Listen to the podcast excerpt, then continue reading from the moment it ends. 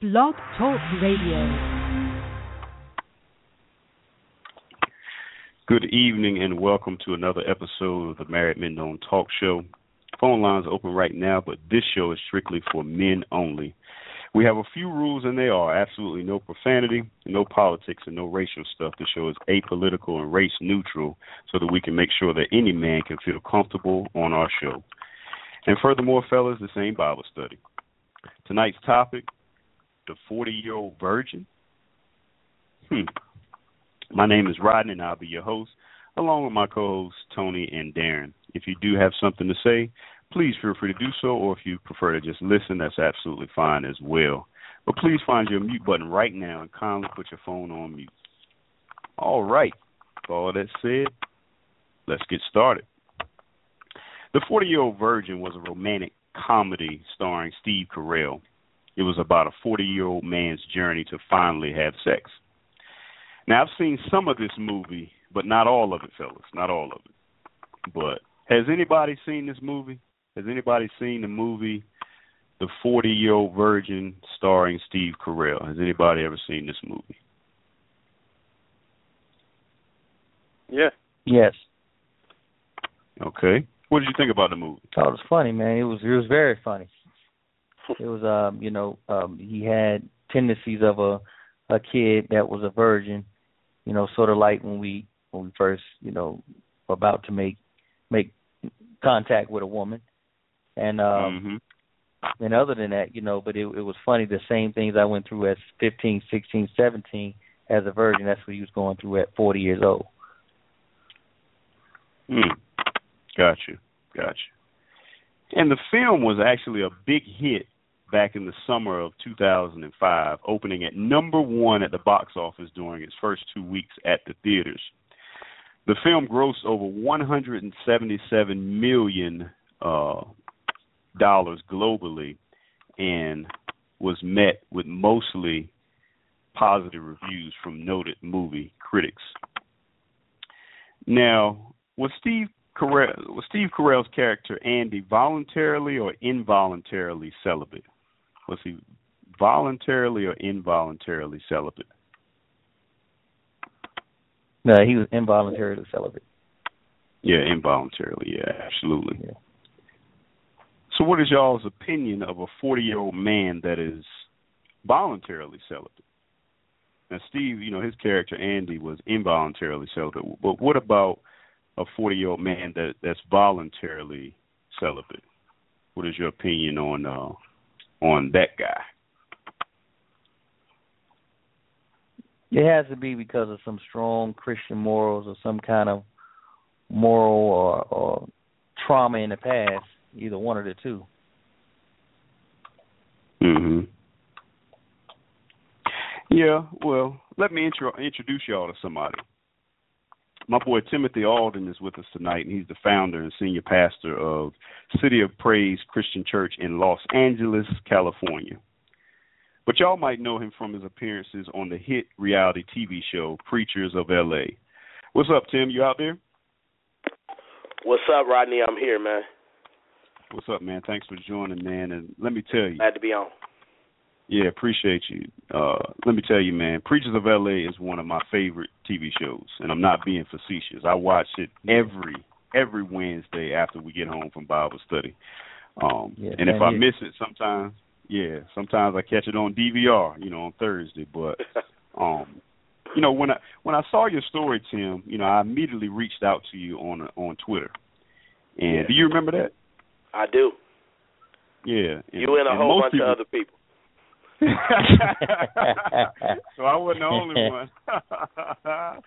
And and a bunch and a bunch of females as well. Oh, that's what's up. what were they saying to you? uh there was a lot of interest. I think because it is such a strange thing, and I do say strange because that's the kind of looks that I get when I tell people that you know I'm still a virgin, never had sex, never had a kiss, never really been in a serious, serious relationship.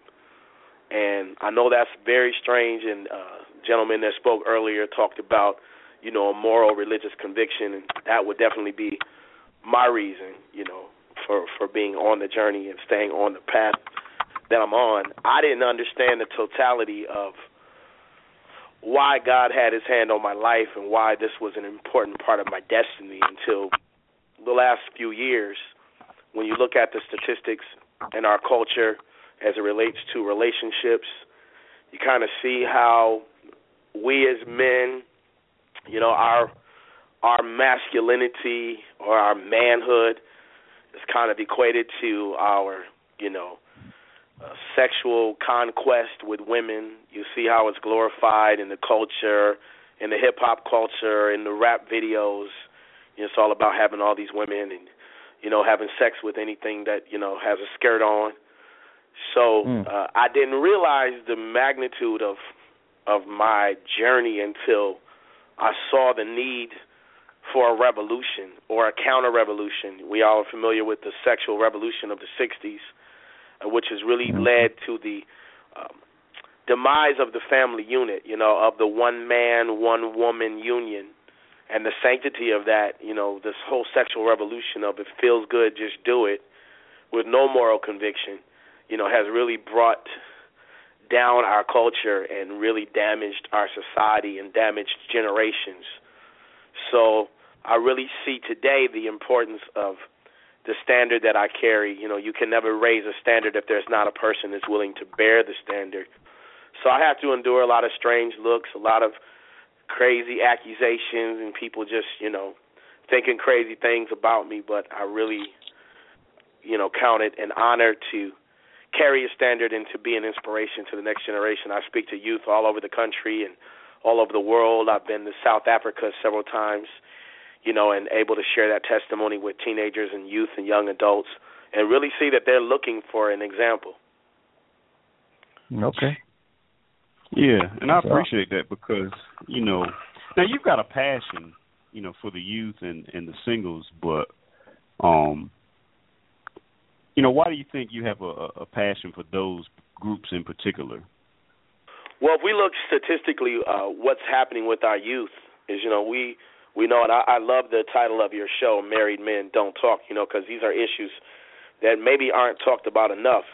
But our babies are having babies, you know, yeah. and yeah. it's so common for a teenage girl to be pregnant before she gets out of high school, and statistics also prove that in our youth and young adult demographic, they're the most prone to catch a sexually transmitted disease. Mm-hmm. And, you know, MTV and the different, you know, commercials will tell them, you know, to wrap it up, wear a condom. But it's medically and scientifically proven that condoms do not uh, provide use of safe sex. As much as they say it's safe sex if you wear a condom, it's safer than if you don't have a condom on, but it's still not safe because many of the sexually transmitted diseases can still be, um, you know, contracted even with the condom on. Uh, HPV is a leading cause of cervical cancer in women, and that is a skin-to-skin contact disease. So a woman can contract it if a man wears a condom, and she can also get it from a man even if the man has been to the doctor and is testing clean for any diseases, he can still carry the disease and still give it to a woman. So the the whole misnomer of safe sex with a condom is a big lie. I have a, a a guy that I know that says I have five reasons why a condom doesn't work, and then he lists all five of his children. Because he was actually using a condom, and the condom broke, and she still got pregnant five times.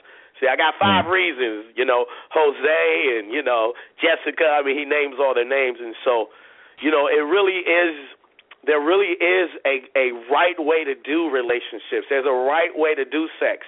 I am not an asexual person. In other words, I do, it's not that I don't have a sexuality. I've chose to submit it. You know, I have told, I tell young people everywhere I go, I'm not a virgin because I never wanted to have sex. I'm also not a virgin because I never had the opportunity. And you mentioned the 40 year old virgin, Steve Carell. You know, he was kind of like a nerdy dude. It just things just didn't work out for him. You know, I don't claim to be the most handsome guy in the world, but I'm certainly not the ugliest. And you know, I've had opportunities and I've had attractive women that showed an interest. But I really put my spiritual life and my call above everything. And now I see, as you mentioned, why do I have a passion for youth and young adults is because, man, they are really uh, suffering because of the lack of standard, the lack of heroes, the lack of role models, and to be sexually promiscuous at a young age, you know, uh, this is probably debatable, but I'll say emotionally and mentally, young people are not ready for sex. There's a reason why God said, you know, that sex outside of marriage is a sin. It's not a sin because He's trying to keep us from something that's good for us. He's trying to keep us from something that has detrimental effects on us. And so that passion for youth and young adults, and I've seen the tears in their eyes when I speak to them, when I minister to them. Some of them have been molested by family members. Uh, most of them want that sense of virginity back. They're sorry they lost it. And I and I have to say this: as much as people will bash me and you know criticize me and accuse me, uh, there are more people out there that regret losing their virginity than there are people that kept it. Hmm. and that's where our youth are. They're living with guilt, shame, you know, regrets of all the relationships and all the sexual partners they've had, and babies and abortions. You know, it's sad, and they need somebody that's not just talking the talk but walking the walk, and and and they can see the sincerity in that testimony, and that's what I've experienced uh, being able to minister to youth all over the country and overseas as well. Okay, well, Tim, can I ask you a question? Absolutely. Hey, this Darren, man. How you doing? Good, Darren. What's up, man? Great, man. Um, I've seen your show, and uh, I've seen the show that you were on, and they try to hook you up with this this this one sister that was uh, across the table from you, and yes, she sir. was gorgeous, flat out, flat out. Oh, gorgeous. she was. I totally agree with you.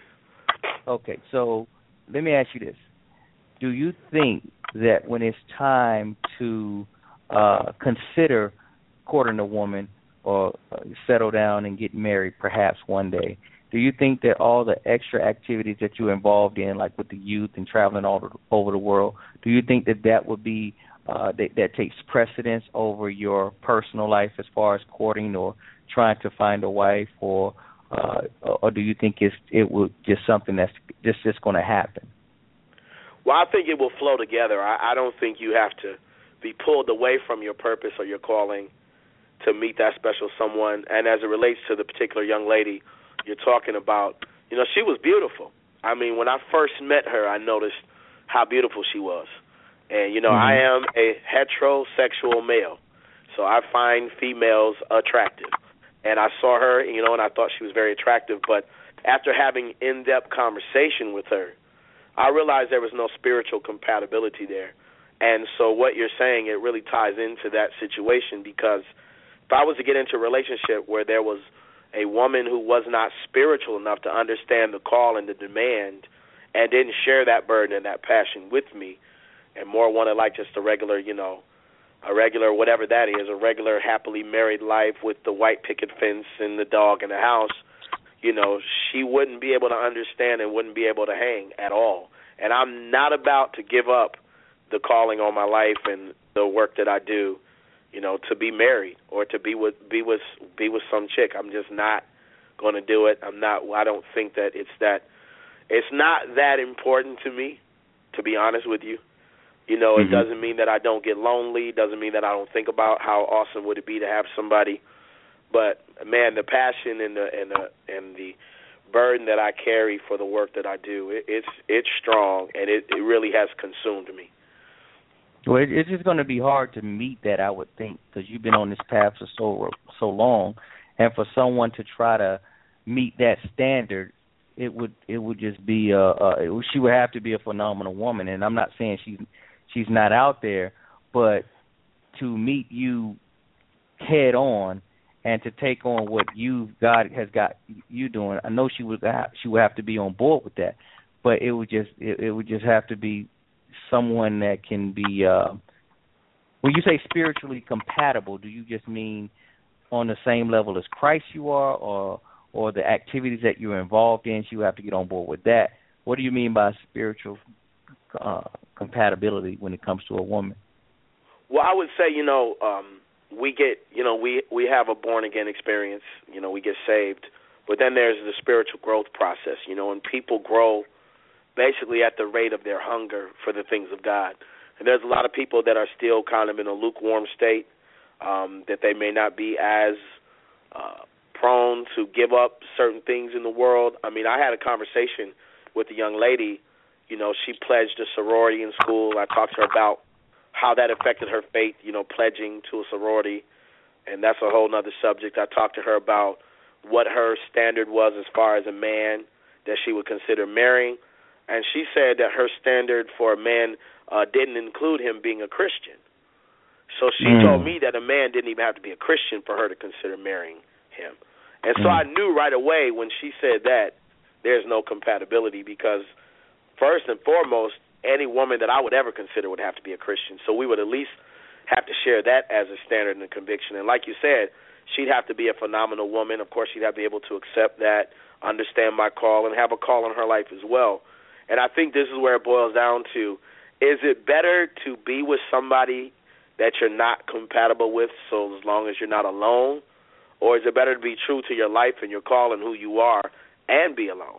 I mean, which one is better? Which one has the you know the worst repercussions? I think there's so many people, especially with the 50% divorce rate in our culture. You know, marriage is such a cornerstone. And a lot of people will say, you know, you must not believe in marriage. I I am a firm believer that marriage is the highest institution, you know, that has ever known to mankind. Marriage was mm. instituted before there was ever a church. You know, there was a man and a woman that were committed to one another. So I believe in it. I don't feel that it's a requirement for me to be married, to be complete, to be happy, to be whole, to be fulfilled. Uh, we know two powerful people in the Bible, Jesus and Paul, who are not married. Right. And both of right. them had a lot to say about marriage, not being married. Paul spoke about marriage in Ephesians extensively. He spoke about mm-hmm. being single and being married in First Corinthians six and seven. So, you know, it's not like I have to be married to speak or understand the dynamics of it or to believe in it. I just don't feel it's a requirement for every person, and that it is possible to be happy, complete, and whole, not a weirdo, not something wrong with you, you know, and be unmarried. I think we put such a um, negativity attached to that. Even church people, you know, I go to church churches all over, and you know, I got people trying to fix me up as you all saw on the show, trying to hook. We got to hook him up. This poor guy, he's just so lonely. He, you know, it's not like if I didn't want to meet somebody, I couldn't. But they feel like they right. got to hook me up. They got to find me somebody because I'm just miserable. And I'm gonna be honest with y'all. Every day is not great, but I don't think the answer is okay. I'm lonely. Let me jump up and get with somebody that's not compatible, and and I end up, you know, it ends up turning into a nightmare. I, I'm not I'm not ready to do that. So I'm good if if it doesn't yeah, happen. Past, I'm good.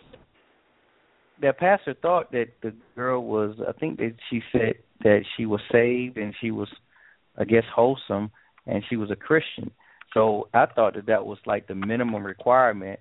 Okay, she's a Christian. She's she's single and you know, but how, what made her not compatible when she is a Christian? You just spoke of a woman that said that her husband don't have to be a Christian. That's a whole nother level. But what what happens when a woman is a Christian? Then where where is the standard at at that point? If the minimum is she has to be a Christian, what's the standard after that? Well, I mean, I definitely think that, of course, being a Christian is the first requirement. Beyond that, it doesn't mean because somebody's a Christian that you're both Christians that you're compatible for marriage. There's so many other things, just as relates to personality, uh, conviction, dedication. I mean, let's keep it real. There are different levels of Christianity. You know what I mean? There are people that are Christians and you know they do a lot of things. You know, it, it depends. I mean, my life is. I guess I came from the old school church where um we said we were saved and sanctified, and you know, um a lot of stuff was they told us was a sin that wasn't really a sin. I mean, I didn't go to the movies for 10 years. 10 years I didn't step into a movie theater. But, mm. you hmm. know, uh, I, and of course I, I go to movies now. I don't go see any and every movie. You know, if I knew a, a movie, if I know a movie is explicit it relates to the sexual content, I don't go see that.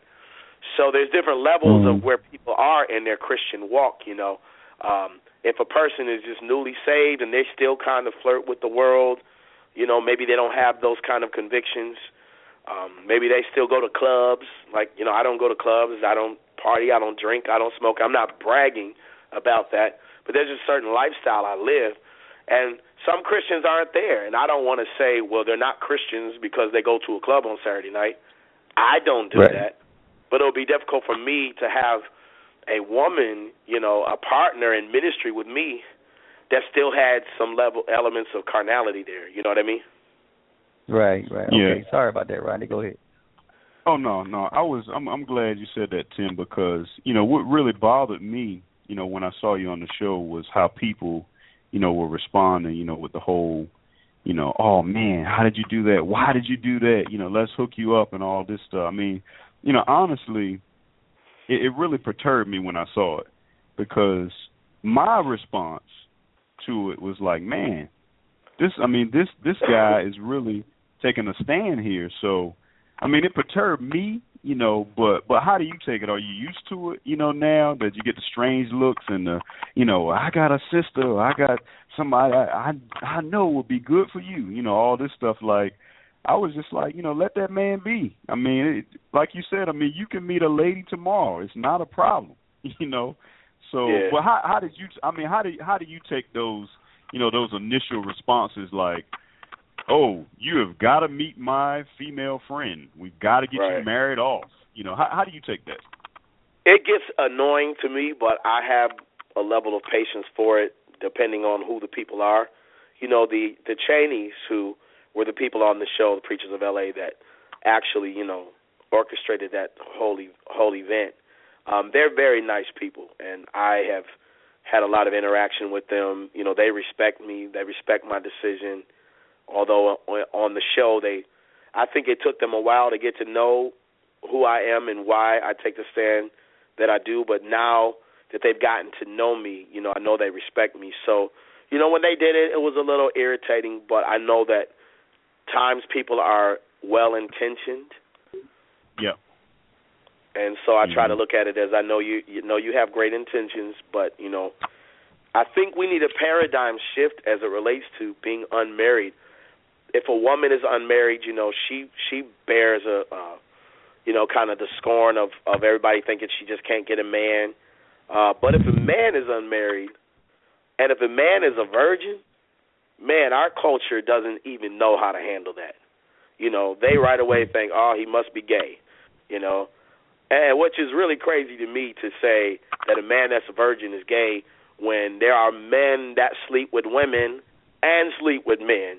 So the fact that a man sleeps with a woman doesn't make him not gay. So that's crazy. But our whole culture is they just expect you, you know, to be sexually active. They just expect you to have messed around. And the Bible clearly gives us I, I believe the Bible. I just believe it, you know, from cover to cover.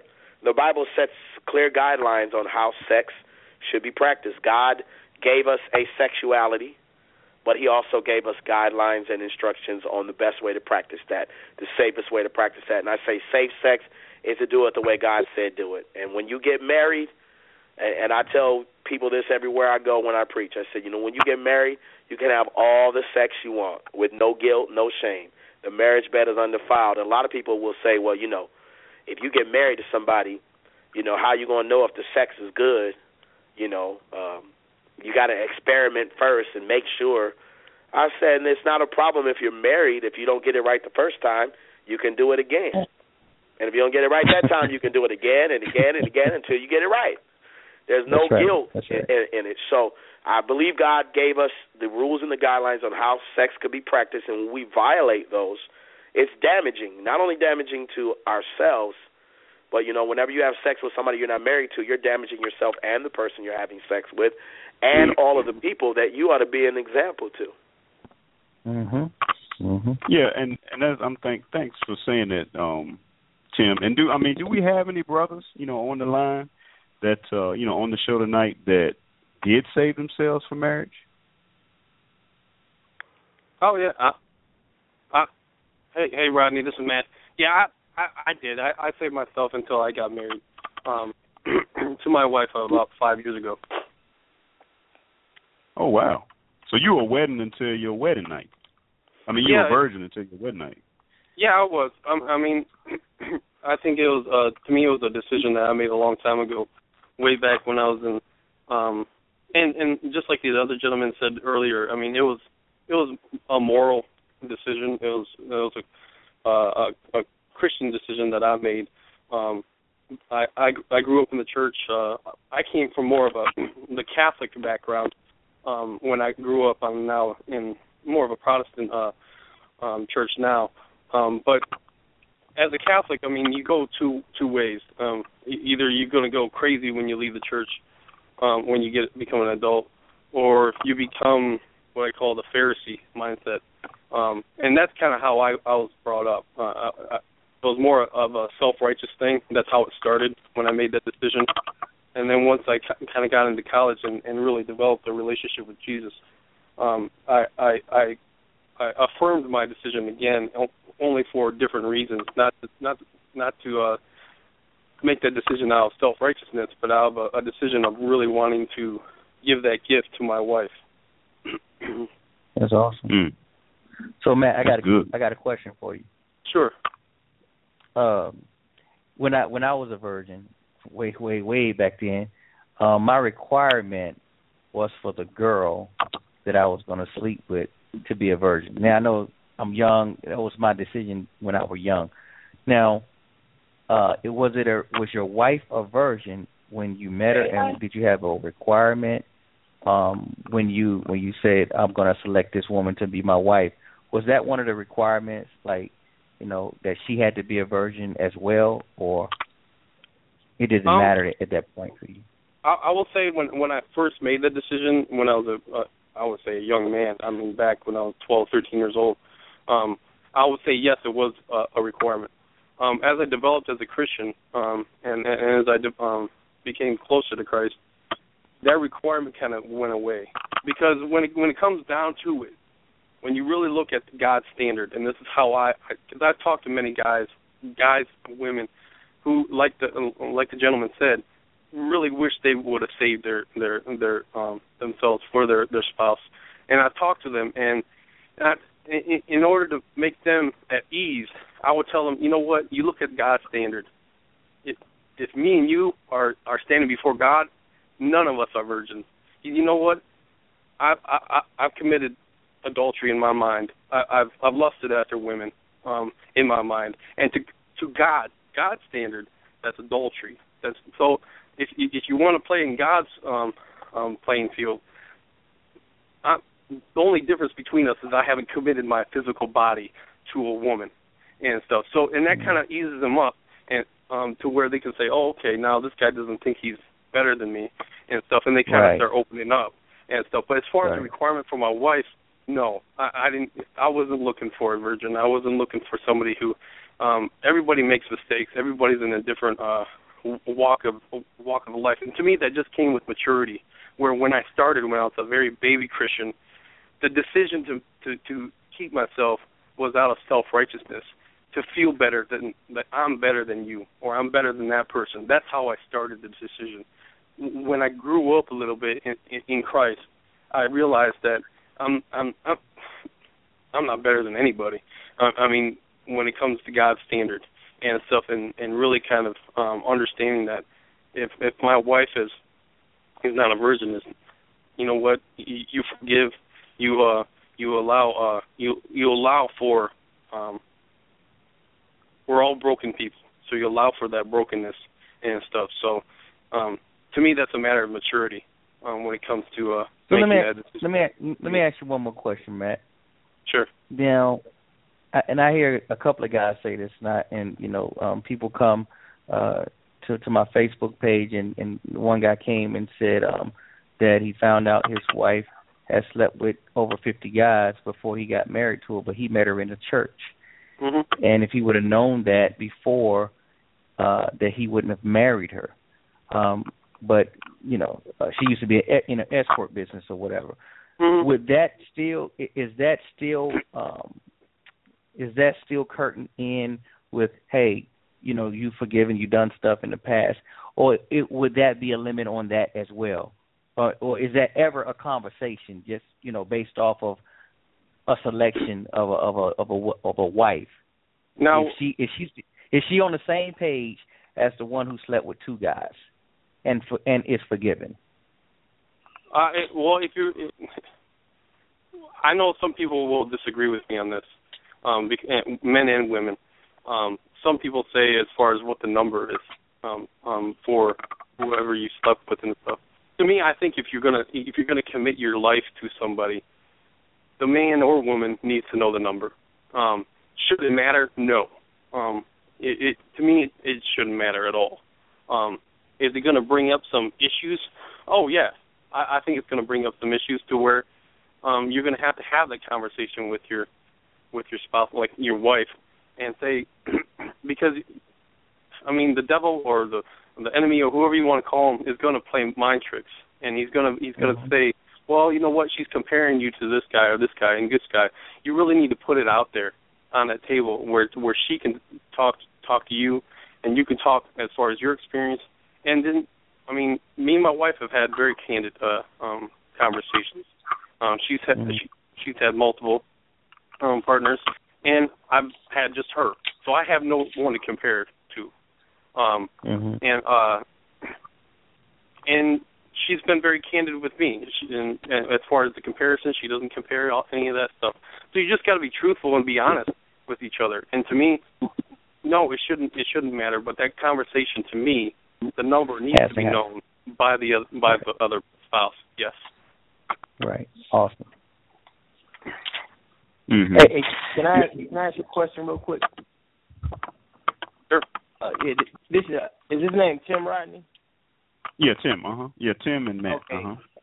Hey Tim, I, I saw the show as well, and um, I think probably one of the things uh, about you that um that probably catches people off guard kind of is that you you know you're you're a virgin at the age that you are, but I think the real hard thing for people to kind of really grasp is you came across and you got a lot of swagger, and just that you have so much swagger and you're still a, still a virgin, it's kind of like mind-boggling. So I think that's the problem. So I have two questions. So my first question is, and I know how important um, your uh, your uh, quest is for you, and your and that you can be an example to others. But haven't you already been an example? Like, do do you feel like you have to continue to be a virgin? I mean, meaning remaining a virgin, meaning remaining unmarried to be an example um, to people. No, I don't think that it's like I like I said, you know, and um, the Apostle Paul is real clear on that as far as forbidding people to marry. So do I feel like it would lessen my impact if I got married if I did it right, like the gentleman uh, on the call tonight who I commend who was a virgin until he married his wife. You know, I could do that same thing and still have an effective testimony to say, you know, hey, I waited until I got married. So I don't feel like I have to, but I also don't feel like I have to go out of my way to to get married, you know, to be complete and whole. And I know people you know, has said that to me. Matter of fact, somebody from the one of the producers from the show uh said he didn't believe I was a virgin because of the kind of shoes I had on. I had on some uh I had some Gucci high top shoes on. I you know, I like I like clothes, I like to look good. And he said, Oh, he ain't no virgin, he wore Gucci shoes. I'm like, What does that have to do? Like, should a virgin be some corny, nerdy guy that'll have no style, no swag? you know, I know how to treat a woman. I know how to be polite. I know how to open doors. I know how to pull her chair out. You know, I know how to be be nice and be gentlemanly. Um, and the fact that that doesn't go with being a virgin is is, is funny to me. Well, that's that's just the case. I would say uh, 999 times out of a thousand, the guy you can look at a guy and say that that is 50, and if you told him he was a virgin, he would probably fit a particular mold as far as appearance, as far as far as swagger, as far as everything no, else. I totally disagree. Um, no, yeah, I agree with you. At fifty, not at twenty two, but at fifty, right.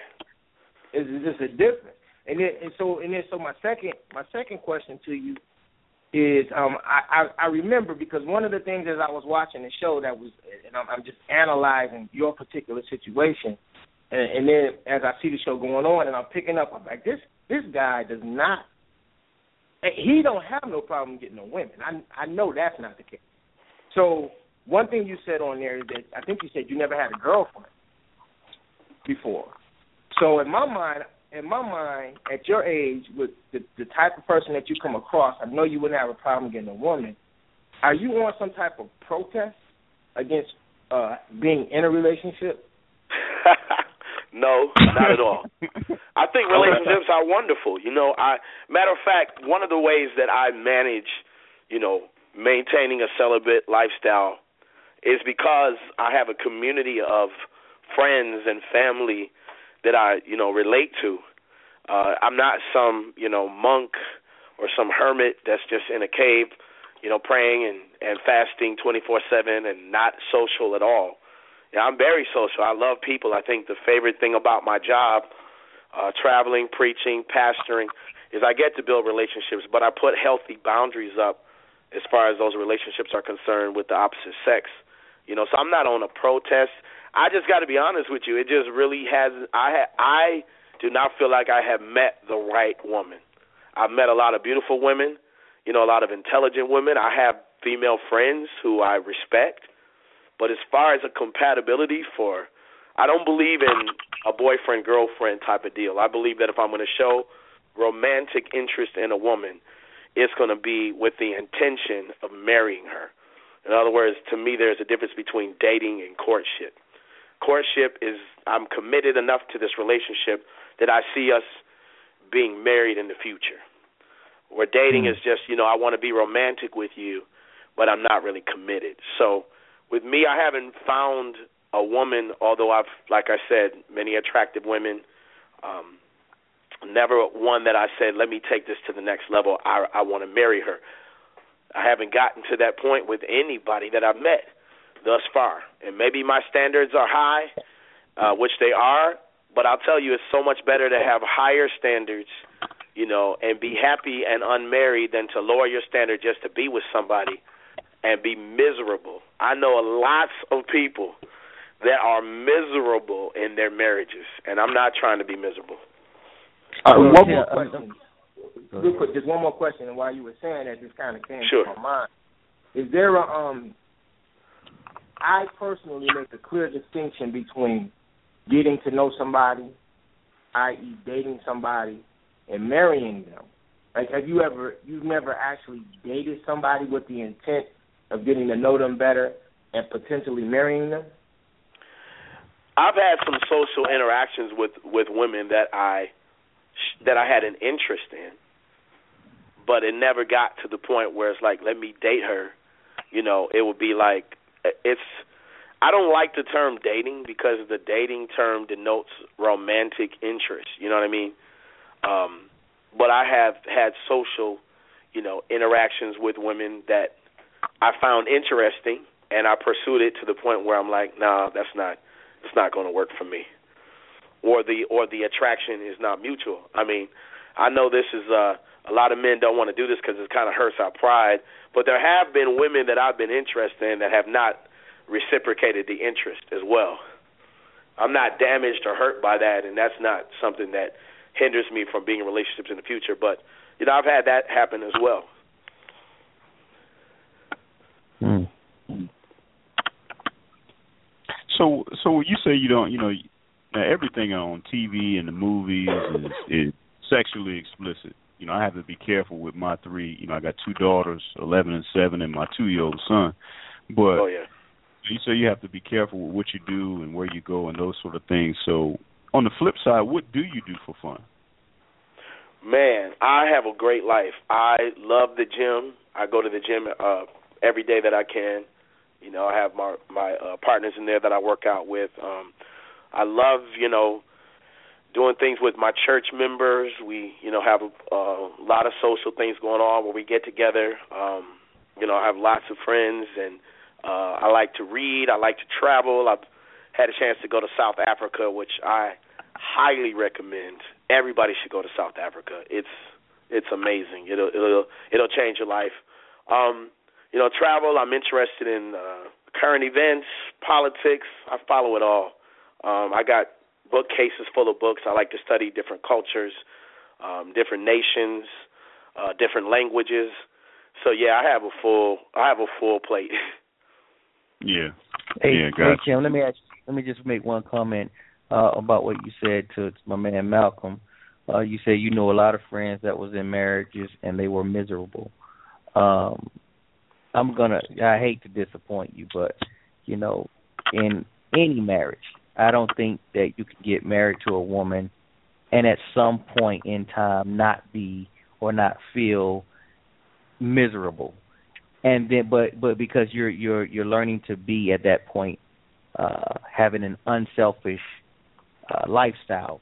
And, and I'm not not to say that your lifestyle is selfish, but when you're by yourself, you get to go your own way, do your own thing without anybody's permission.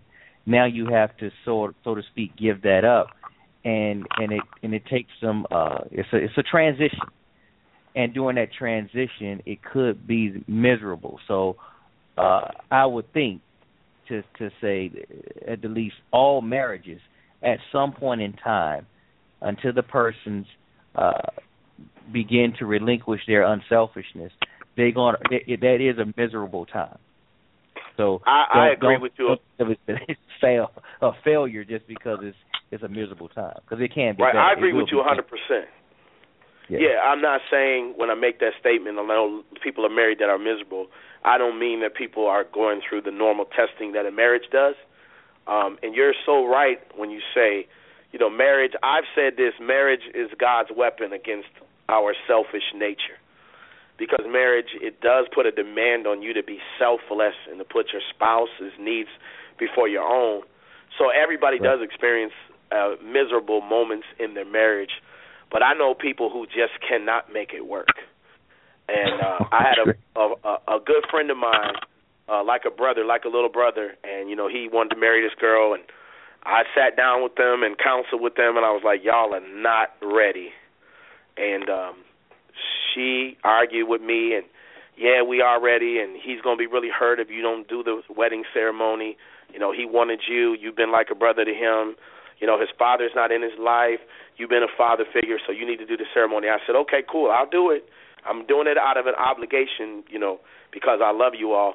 But I'm telling you right now, this marriage is doomed to fail if you all don't really get serious about understanding the dynamics of a marriage, the role of a husband, the role of a wife, and they was like, yeah, yeah, yada yada yada. Why is she on my phone every single week crying? Mm, Because mm. you know he's not doing what he need to do as a husband. And then when I talk to him, all all she does is fuss all day, you know, all night. I can't please her, so forget it. So I agree with you. Uh, marriages get tested, but a whole lot of marriages should have never happened because people Yes, don't sir. take the time to lay the right foundation in the marriage. And like my man just said, you know, and the fact that you said about being selfish and how that being an attack on your selfishness, that lets me know that you know a lot about marriage. You know how to be Yes, successful in the marriage. Most men, brother, they don't have that revelation. Right. And most right. women don't either. Most women have unrealistic expectations for their man, and men have unrealistic unrealistic expectations of their women. And so we have so many marriages that fail. Some of them should have never happened.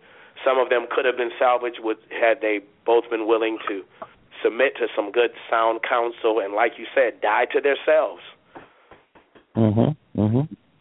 Exactly. So I believe it. I believe in marriage, and I'm not like against it, or I'm not thinking that it ain't gonna work for me, or you know, I, I believe it's good. I believe if it ever happens for me, it will be wonderful. It will have its moments, but you know, we can get through it if we lay the right foundation. Jesus said that you know, you build a house. It doesn't matter how good the house looks if it's not built on a solid foundation, and I think that's where the important part comes in. Is nobody admires the foundation on a house.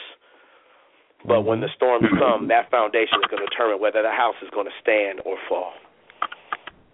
Awesome. Hey Rodney, can I, can I make a comment? Yeah, go ahead, brother. Yeah. The the one thing that when, when I I say myself, um, I, I think that a lot of people, a lot of young people, are not being told is really how to be single. And and to me, excuse me, to me, my journey. I mean, I was 28 when I finally married my wife, um, and I um, I saved myself the the entire time. And when I look through um, those well 28 years, um, especially the last 10 or so when I was an adult, um, I looked at saving myself as not so much as just that decision. To me, it was more of about developing a wholeness, a singleness um, with Christ. Um, and to me, it was also about investing, investing in myself that will pay off later with my w- wife and my kids and stuff. For example, getting my college degrees out of the way, working on some of the baggage that I had that kept coming out of uh, um, my relationships with with my parents and, and, and all that stuff. Being able to travel, being able to do all this stuff, so that when you do get married, I tell people all the time, dude, wait. When you get married, you have the rest of your life to be married. But if you if you invest your time to being single, you'll have no regrets when you are married to say, "Man, I should have done this," or "Man, I should have done that." Whatever, you know what I mean? If, if you look at it as an investment into your future spouse or in, in your children, um, it, the decision to me it becomes more clearer and it makes more sense and stuff. If you're making the decision to stay celibate just for whatever um reason, it's got to be something that's gonna um it's got to be uh, uh, something that's gonna hold. It's, that's gonna be permanent. You know what I mean? Your your conviction has to be um enough to um kind of what how, how would I say it? Um be tested by those temptations and every, everything else. I mean, just because you're a um you've never had it doesn't mean the temptation doesn't um doesn't come. But if you have those reasons why you're doing it, whether it's be, having a, a good single life, being able to do the stuff that you want to do, have the freedom, whatever, um, getting some of the stuff out of the way, um, um, saving money down the road, all that stuff. Do you have those uh those those and learning how to be just single? And, and I, I look at a lot of these um, kids out here, these young twenty year olds um, or and younger. They don't know how to be by themselves and be happy, and and they don't know Mhm. that wholeness. Um, and to me, I got to that point. I, I, I, in my twenties, I was happy. You know, I, I I didn't have a girlfriend. I didn't have any of that stuff. But I was traveling the world. I was doing great stuff. I was getting my degrees out of the way. I was having a lot of fun and stuff without doing it. And to me, if, if a, a lot of people miss out on that. They really do. They really think that they have to be with that other person to feel whole, to feel complete, to feel happy, and it's it's it's such a lie. Mm. So let me let me ask you a question, Matt. Um, Yeah. Did did your did your wife have kids before you you married her? Yeah, she had a she had a 18 month old when I married her. Okay. Did that? See, that's a no, that's a whole nother animal. Would you Mhm. think, or or did you have to uh learn to cope with that as well? Well, to be honest with you, I mean, I, I believe God was in that decision as well. I mean, when He brought me um my wife, um, because one, me and the child, we clicked as soon as we met, um, which helps. Um, because I know my wife, she said if he, if um her daughter and I didn't click, there was it wasn't going to happen and stuff. I mean, she told me this later. She saw that we clicked right away, and she's like, "Whoa, whoa, what? She's not freaking out around this guy." Okay, um, so um, to me, yeah, it, it did it did have a little bit of a, a dynamic, but I also got. I, I don't like saying luck. I don't because you know what I believe God was in it too. Um, the the um, um, the biological father of my eldest daughter, um, he he made a lot of bad decisions in his life, and he just gave basically he said, you know what, um, Matt, um, you're being the um the better man, and you're going to take care of her. I want to sign off my rights, and he did. He signed off his rights. I didn't have to worry about a baby, uh, on baby daddy or whatever, um, and all that um um conflict that comes with that. Um, now he he has remarried and he has he's become born again. He he's gotten his life together. And when when my eldest daughter gets old enough, um, um we'll probably reintroduce her um, to the biological father um, and stuff. But um, yeah, we. I, I hate saying lucky as far as saying we got lucky. I believe God really worked in that that relationship. He, he brought me the right woman, um, even though Yeah. she did have a child, and he brought me the circumstances to where I was like, oh wow, yeah, I'm getting a child with this woman, um, um, with this wife, um, but um, he also gave me the biological father as well that said, you know what, my life's a mess right now. You you take it and and and I to be honest with you, I I was really impressed. I was like, wow, he's actually putting the uh, the uh, the child above his own needs and his own selfishness and stuff. It it it and he signed the adoption papers and everything to where I could adopt my my el- my daughter, um, my eldest daughter now and stuff. So yeah, it does have it doesn't always work out that way, unfortunately. Um, but that's where we we were really blessed to have that situation. Yeah, Matt. How how old were you when you got married? I was I was 28 years old when I got married. So you were the 28 year old version. Yeah, I was a 28 year old version. But, but you know what? To be honest with you, uh, um, I was. I, I I would agree with the pastor that uh that you do get those kind of looks, and you, you, I, I've been called gay and all that stuff in college and uh, and stuff. But I also had the different. I also had the uh um the other uh aspect come come to um come to, towards me as well. Um I I I went to college with a lot of guys um that were um um that had saved themselves. And I didn't go to like a Christian college. I I mean I I put I, I went to Michigan State. I mean I love love Michigan State. A great school. It's a secular school. Um but they also have a lot of um Christian ministries uh on that uh, college campus. And I I found the right people to hang out with um and I I developed that that confidence um that maybe I didn't have maybe in high school where I, I would say in high school I was a little bit more ashamed. I kept to myself. But the nice thing is when when I went to college, I was like, man, we have all these guys, and and you you, you show up and you talk to these guys in the ministries and stuff, and you're like, wow, oh man, maybe I'm not alone. Uh, you know what I mean? Because sometimes you do feel like you're the only one out there that's not um, putting themselves out there and stuff. So I did have also the other experience where I had I had a lot of great guys, a lot of um, female friends that that were uh that were uh saving themselves as well. Now, I'm not one of these people that would just put myself with just those people. I hung out with all types of people. That, and to be honest with you, it comes with your maturity um and your uh to be honest with you, your boldness and your confidence in yourself. When I when if people would ask me, I said, "Yeah, I am." And and uh I'm I'm a virgin. I, I I've never been with a woman. And uh they were a lot of them a lot of them either were either shocked or they were just kind of fascinated it's like and they would actually talk to me about it and i'd tell them why i did it and they they actually respected me for why i why i made that decision and stuff so i've i've had both sides of the coin um when it comes to uh um making that decision and and interactions with people who who who are uh still rare i don't think to be honest with you i don't think it's as rare as a lot of people think it uh think it is. Um, I think there's a lot of men that are celibate, but they're afraid um, to kind of. They don't have the boldness. They don't have the courage um, to stand up for it, um, and that's uh, they just kind of, for lack of a better word, stay in the closet um, um, as a as a celibate man. Yeah. And Matt, so you were a 28 year old virgin, and Tim, how old are you now? Hey Tim, you still there? Tim, Tim, Paige and Tim. Well, anyway, um, you touched on um, something interesting there, you know, Matt, about um, because I, I just, I just wish, you know, that we had some young cats on the show, man. Because I mean, we rock. This is a bunch of y'all old heads, you know, and do do do do we have any young guys on the show tonight? Say like under the age of thirty.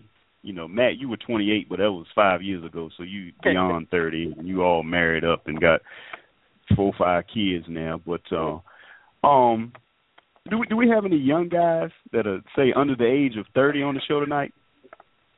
Yeah, Rodney, uh, I am. Oh, okay, that's what's up, brother. So, so what do you think about um, you know, some of the stuff you've heard tonight? Um, I mean, I think all of it, uh, all of it makes sense, um, and it's it's um, it's just how you view it.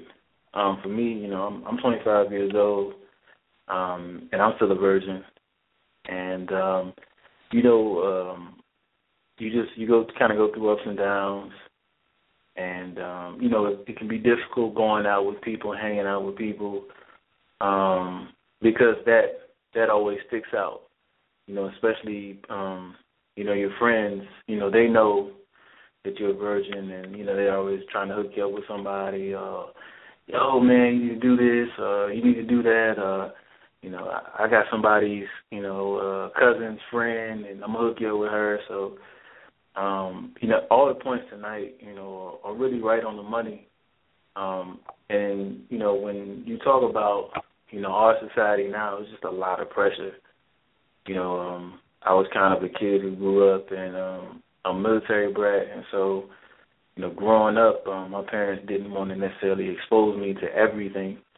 Um, you know, as far as like, you know, the over sexualization of, you know, uh, us as a society, they kind of just wanted me to be a kid. So, you know, I was kind of a late bloomer, and so, you know, you know, when everybody was talking sex in like eighth and ninth grade, I was still on like you know cartoons and stuff like that and and um you know it, it's definitely um been a hindrance socially because so much nowadays is all based in sex and um you know as i got older my mentality kind of changed you know i i didn't necessarily want to be be one of these guys that's out here just you know knocking chicks down for the sport of it you know i kind of wanted to be in a relationship and um you know do the right thing so I kind of got stuck. You know, most people it's it's a decision, but I I kind of got stuck between, you know, being a morally sound guy, growing up in church my entire life, and just kind of being nervous and of, of being, you know, that eyeball and and and um, you know, not measuring up because, you know, um, society kind of looks at you as as not being a man. Hmm. Mhm. So do you get the the the gay label as well, like the other brothers were talking about?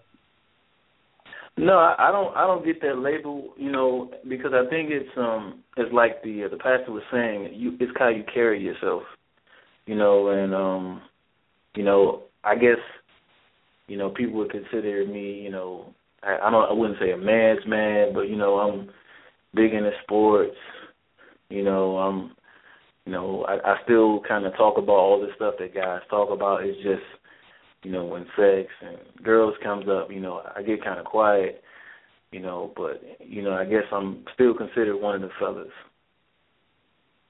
Gotcha.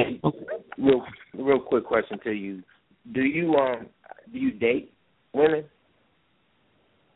Um, you know, to be honest, I've I've never never been on a date, so I'm kind of like the the twenty the 25 year old version for real.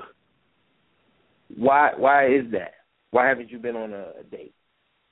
Um, I, I just I would say one thing about me is um um I don't think people notice me, and I and I think that's because I'm I'm not really confident, and I can say that that's one of the things I need to work on. Um, you know, my self esteem as far as just you know confidence in myself, confidence and being able to um, keep a conversation with a woman is, is isn't high, and so when I try to make the the attempts to talk to women, you know, I kind of fall on my face. So it's kind of like, you know, I don't know. You know, it's kind of like you, you know, you try and you know you try to make the effort. You know, you see a woman you want to talk to, and then, you know, uh, you know, you try to talk to her and she shows you no interest, or you try to talk to her and something goes wrong. So, you know, just things like that.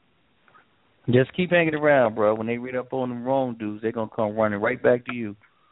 and, and, that, and that and that's another thing that um I'm glad that Pastor talked about, and um I think the guy his name was Matt, because you know I've always heard that, but that idea isn't appealing to me either because you know um I know you know we're supposed to look at everybody as you know, as equal as far as sin and how we, you know, how we conduct our lives before we get saved, and before we really um you know take those steps with Christ to really get serious. But for me, I have a problem, you know, with a woman, you know, going out there and I mean, and, and even um, and even from a woman's perspective, I think a woman should have a problem with, you know, a guy doing this. But I have a problem with a woman being out there, and you know, constantly, um, you know, getting into relationships, saying dudes, you know, um, getting cheated on, uh, you know, just you know, abusing her body as far as you know, not waiting until she's married and just out there, and then all of a sudden she kind of wants to date the guy who wants to be in a relationship after she chose to date a whole bunch of dudes. Like I feel like I should be a priority, you know, in that woman's life. I shouldn't be, oh well, you know, I, I went through a lot of bad relationships. Let me get with this guy. You know, well, no, I, kinda, I don't think that that's the initial. Go ahead. I'm sorry. Oh no, go, go ahead, sir. No, I was just saying. Um, I don't think that that's the that's the uh, intent when they first start out. I think that people are promiscuous by uh, nature. Some are, and certain certain people, certain things happen to them in, at a young age, and that makes them promiscuous. Um, but all in all, I don't think they're sitting back and say, "Okay, I'm gonna have all my fun now, and then I'm to meet the 30 year old version or the 40 year old version."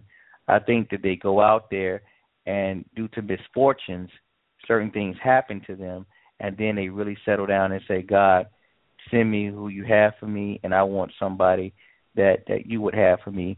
And unfortunately, it may be three or four kids later, but they do come to that conclusion after running up on some misfortune. You know, but one thing I haven't heard you mention a lot, like the pastor and Matt uh, was closely uh, grounded to, and that and they were closely grounded to the word that kept them stable. Um, so that that left any kind of like the pastor said, he don't look at certain movies that tempt his mind or or anything like that. I wonder. Um, I'm at, my question to you is: Do you it, you you haven't said you strayed away from certain things like that? So do you do you stay grounded to the to the word, or you just stay true to yourself as a virgin because you you it's hit and misses out here because of your confidence level? Um, I think it's a little bit of both. Um, I think you know, for me, um, you know, there's certain things that I try not to to to get into, you know, and there are certain things I try not to do because you know, like I said, I, I grew up in the church, so um, you know, even though I haven't, um, I wouldn't say. I mean, I'm a Christian, but I, I, w- I wouldn't say that I'm, you know, the most avid Bible reader. Um, but I, I do have faith in Christ. Um, so I I think so, it's a little bit of both. So if the right girl comes along that's not all the way tied in her Christianity and they say she's a new and, and being a Christian, but she also used to be a freak, if she was to give you that kind of attention, you could fall to that based off of shockness that she would even talk to you. Um, no, and, and it's funny that you mentioned that. That's actually happened before.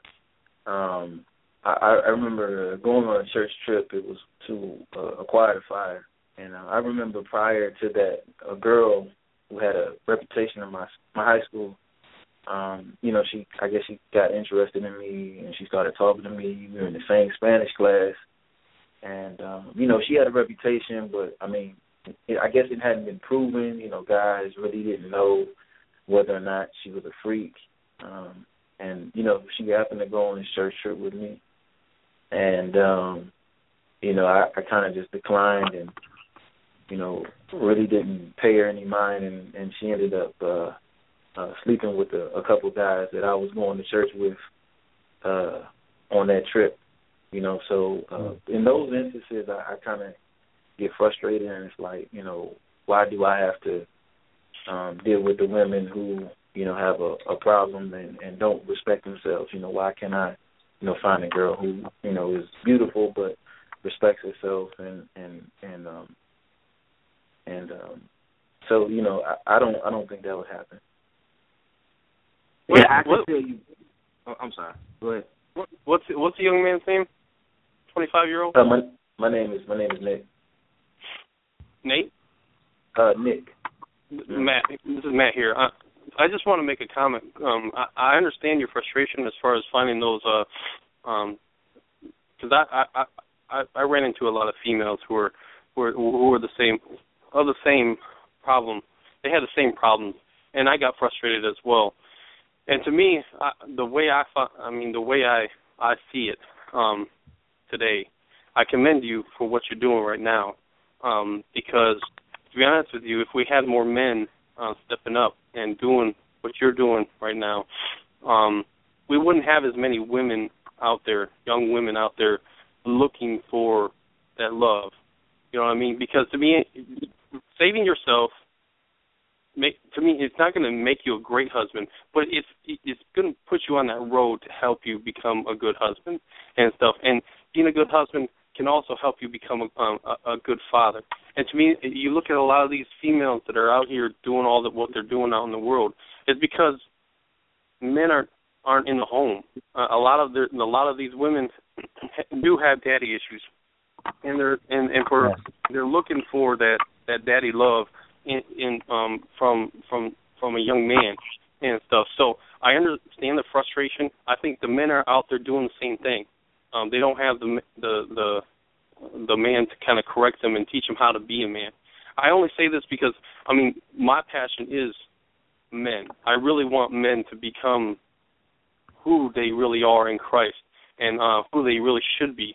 But right now, the reason why that's happening is because men aren't doing their job in the home as fathers and as husbands, and uh, I think uh, that's the main reason why we people people who are like us who who decide to decide to us save ourselves um, are running into a lot of that right now, and I know that it's frustrating, but there, there's still a lot of females out there that are still saving themselves. Um, there's a lot of women out there that have realized that you know what that I agree with the other gentleman what he said as far as uh women women don't go out there try, trying to find the bad guy. I mean, some of them will like the bad guy and they they stay and they're still doing it and they'll do it for years. But most guys, most women are out there trying to find a nice guy to just kind of that they they want to enjoy being with and eventually be a husband and and them and all that stuff. And then they just run into all these guys that just are hit it and quit it and just want to um kind of um use women as far as just their release and stuff. It's it's it's it's it's it's really bad. But uh um to me that's that's the biggest reason. And to me I found out a lot of, about women. Just I had a lot of female friends in in college, um, um, and really sitting down with a lot of these women and talking to them and finding out how hurtful um, um, it is when they get with a guy and they give themselves to a guy and the guy's gone, or he he does, or he's basically hitting um, a whole bunch of girls and they were maybe the 2nd mm-hmm. or third. You know what I mean? When you really really sit down and talk to them and you really find out the hurt that um comes on these women because of it. Because a lot mo- most of these women are not. There are some women out there acting like guys, um, but most of these women are not out there trying to trying to spread themselves out like that.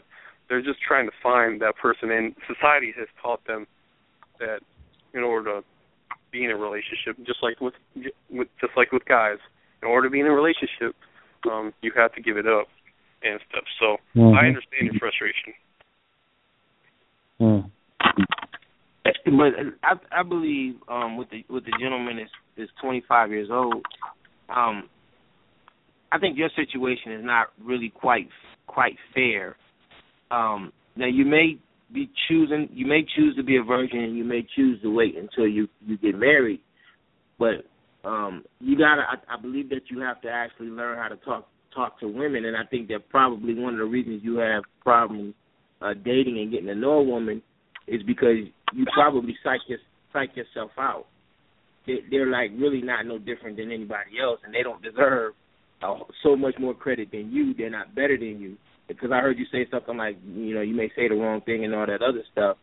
That's that thinking is the problem. You, you, I think you probably because somehow, some way, you ended up in a situation at 25 where you just giving them so much credit that they probably intimidate you in some form of fashion. And the way that you get along with mm-hmm. your friends, just fine because you have more confidence. That's how you're gonna have to deal with these women, and then you can actually see if it, if you're choosing to be a virgin or if it's just it just ain't you ain't had the opportunity. Right. That's what I was saying earlier. I think that that opportunity thing hadn't happened, and and once it do strike, if he's not spiritually grounded, um, I'm not saying that you would give in to that. It's just that you something told you that that wasn't the right one, especially on a church trip. You know where things can be you can be exposed to your other members, but to a a a, a, a person that you meet out in the street, online, or whatever, and or a person that someone else hook you up with, and she appeared to be a Christian and she appears to be the right one, and and and she give you that opportunity. I I I don't know if you would say, or you could be standing firm on your feet and say, I would not take that opportunity, especially if she's like me. I mean, I, I think that's definitely something to to think about because I mean, um, you know, the mind is strong, but so is the flesh. But um, mm-hmm. you know, I, I think that's one of my my biggest things. Like I was talking about, you know, being you know with a woman that's been with a lot of partners. I think that's probably one of the things that scares me the most about um like seriously trying to get in a relationship now because there's there's so many times where you're thinking you're dating one person but that person is messing around with two or three people and and there there have been situations where I've, you know made a lot of headway you know talking with a girl and you know you kind of ready to take that next step and you know like seriously dating not just you know, going out on a date or, you know, not just talking on the phone, I should say. And, um, you know, there have been instances where, you know, um, I'm, I remember one time I, you know, was really seriously talking to a girl and, uh, you know, it's kind of embarrassing, but I mean, you know, she, she sent me a picture, you know, I won't say what she had or didn't have on in that picture, but, um, you know, she uh I guess she forgot that uh um she was sending a picture to me because there were three other numbers um on that picture. So wow. there's two on the phone, you know, it was four of us that she sent the photo to. And so I, you know, called one of the numbers that wasn't mine. You know, it was another dude. You know, the dude said, "Yeah, you know, I'm talking to such and such," and I was like, "Oh, okay." So that's you know that's what it is. So I think that I've had personal experiences um, as well as just not being confident and you know, like the other guy said, you know, just learning to talk to women like you know, just they're, they're just regular folks, regular people you hang with. But I think that those personal issues and you know, just looking at the dating scene now and you know, uh you know, my friend just got married and um he actually slept with uh his wife's uh best friend, who was also one of the maids of honor and she knew about it. Oh, you know, oh. so things things like that had me like, eh, you know, mm. and, and and mind you, their you know they their relations weren't together. So when he was with his wife dating, you know, he wasn't with the girl, but you know, just things it's like that kind of make you un- yeah, it kind of makes you uneasy. So I think yeah. it's, it's just all the thing. It's all about like a, a, a mind state to me. Wow. Yeah, and I'll say that um yeah, definitely good word. I'll say that you've taken the first step because honestly, talking to us, especially Malcolm, um, is is is a lot harder than talking uh to a woman uh, because Malcolm be having some crazy questions. I thought I had crazy questions, but that guy, when he gets started, it's like, oh, you know, I I cower in fear. It's like, what is he going to ask? You know, but you know, but I'm being serious. I would think that you know, because uh, what, what we do here is essentially the lion's den, and um, there, there are grown men that won't um you know won't won't engage with us won't lock up with us you know as we have these uh deep discussions and you know you know, I, I'll ask a question. You know, as far as do you think that um, do you think that has there ever been a female that knew you were a virgin or found out that you were a virgin? I know how men think when they're, you know, before we were married and all these good things. When you found out that she was a virgin, you know, your eyebrow raised. But do you have you ever gotten that from a female where she was like, "Oh, you a virgin? Oh, you know, I'm gonna teach you some things or I want I want to be your first or whatever. Have you gotten that where you were sort of intriguing to a woman, you know, the same way where a virgin would be intriguing to a man? Well, uh, um, first off, uh, you know, uh, as far as me, uh, you know, coming here tonight and just speaking, you know, uh, I uh, I actually know I know Rodney, so uh, you know I, I'm a big um, believer in supporting others. So when he asked me to come and talk on the show, um, I definitely wanted to support. I'm really proud of the success, success he's having, but um, and and just just the entire show's having. But um, as far as that question, yeah, it's, it's happened a couple times where you know you know one of my homeboys might have mentioned it, you know, try to give me a date. Um, and you know, it just I mean, it wasn't necessarily a good feeling. Um, you know, I know that probably sounds strange, but it was just like, you know, it was more like a mischievous, like, oh, you know, I would I would make you cry, uh, you know, just just you know, random stuff that that a chick might say, you know, because to her it, it's kind of a game, you know, and it's not you know, anything serious and she's not trying to build, she's just trying to I guess, you know, talk another one up. You know, so it, it You know what? cases. Go ahead. Go ahead, sir. No, go ahead, sir. No, no, I, I was just saying, uh, you know, when I was a virgin, and and there was a time when everybody else weren't, but I was still young. It was still in high school. Um, I had so much fun with people or women or girls trying to get me to sleep with them just to disappoint them. And and I commend you because I gave in to my my my uh, my ex-wife. You know, she was a virgin as well, and that that's what got me with her. But when I tried to go back to pretend like I wasn't a virgin, I couldn't even play it off. They it was like they knew I was I was lying. I knew I was lying, so I couldn't even keep a straight face, you know. So um but it wasn't it wasn't like uh it was it was almost a shame that I lost it. You know what I mean? So Right. uh I commend you for for for standing your ground, but I just was I just think this is very dangerous ground uh for the simple fact Hello? Yeah, I'm listening. I hear you.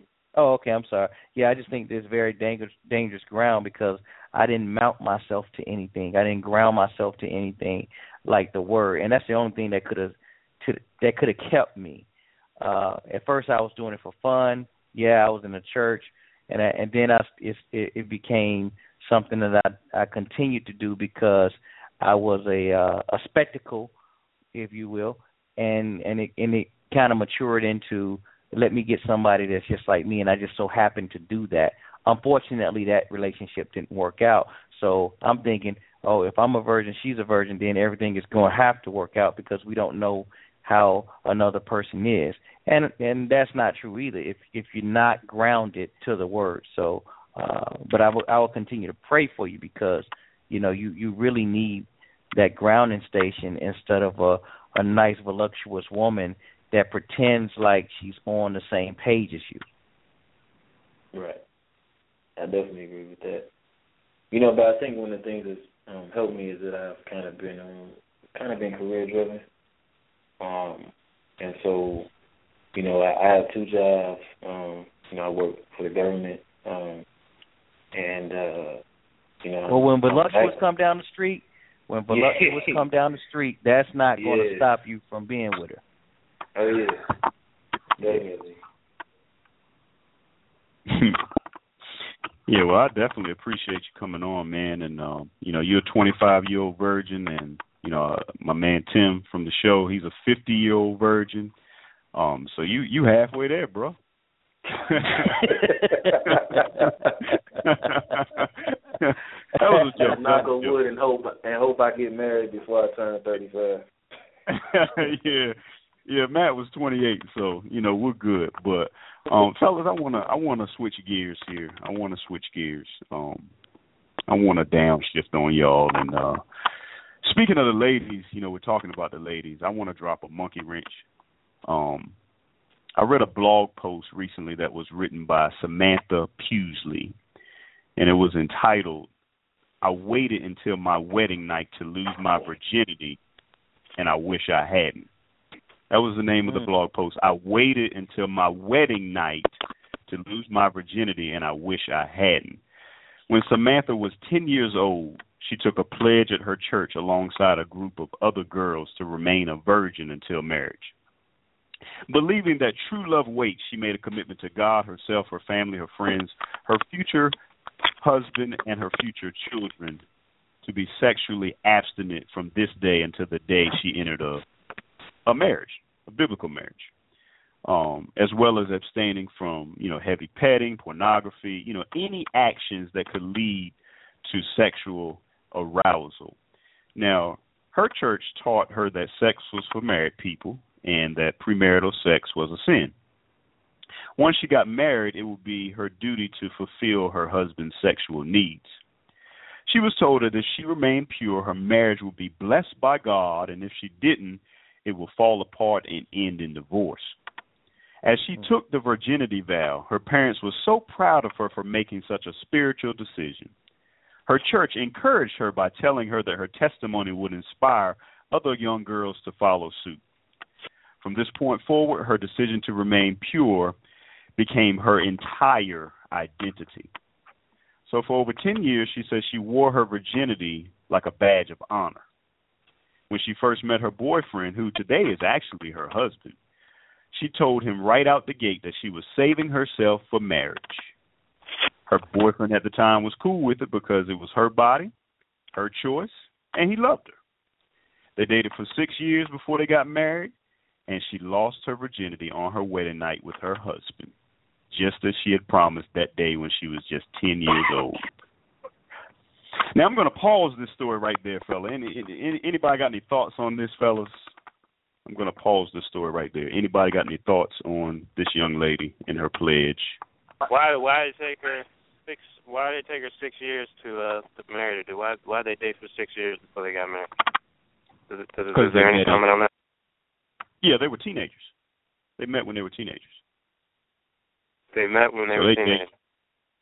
Yeah, so they were, you know, twelve, thirteen, I guess. You know, it was her first boyfriend. So I mean, it was.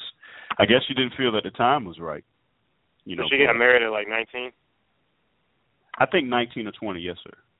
Oh, okay. All right, all right, that's, that's certainly possible. Yeah, but mm-hmm. the, Any the other thing thoughts is, on this? well, you know, Yeah, I got a question. Okay, go ahead.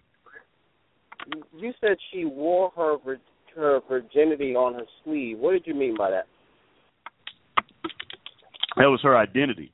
That was basically her entire identity. As um, I think Darren mentioned it. You know, it's almost like a, a, a how I want to say it, like a mascot, like a mascot. You know, like like a badge of honor. Exactly, Darren. Exactly.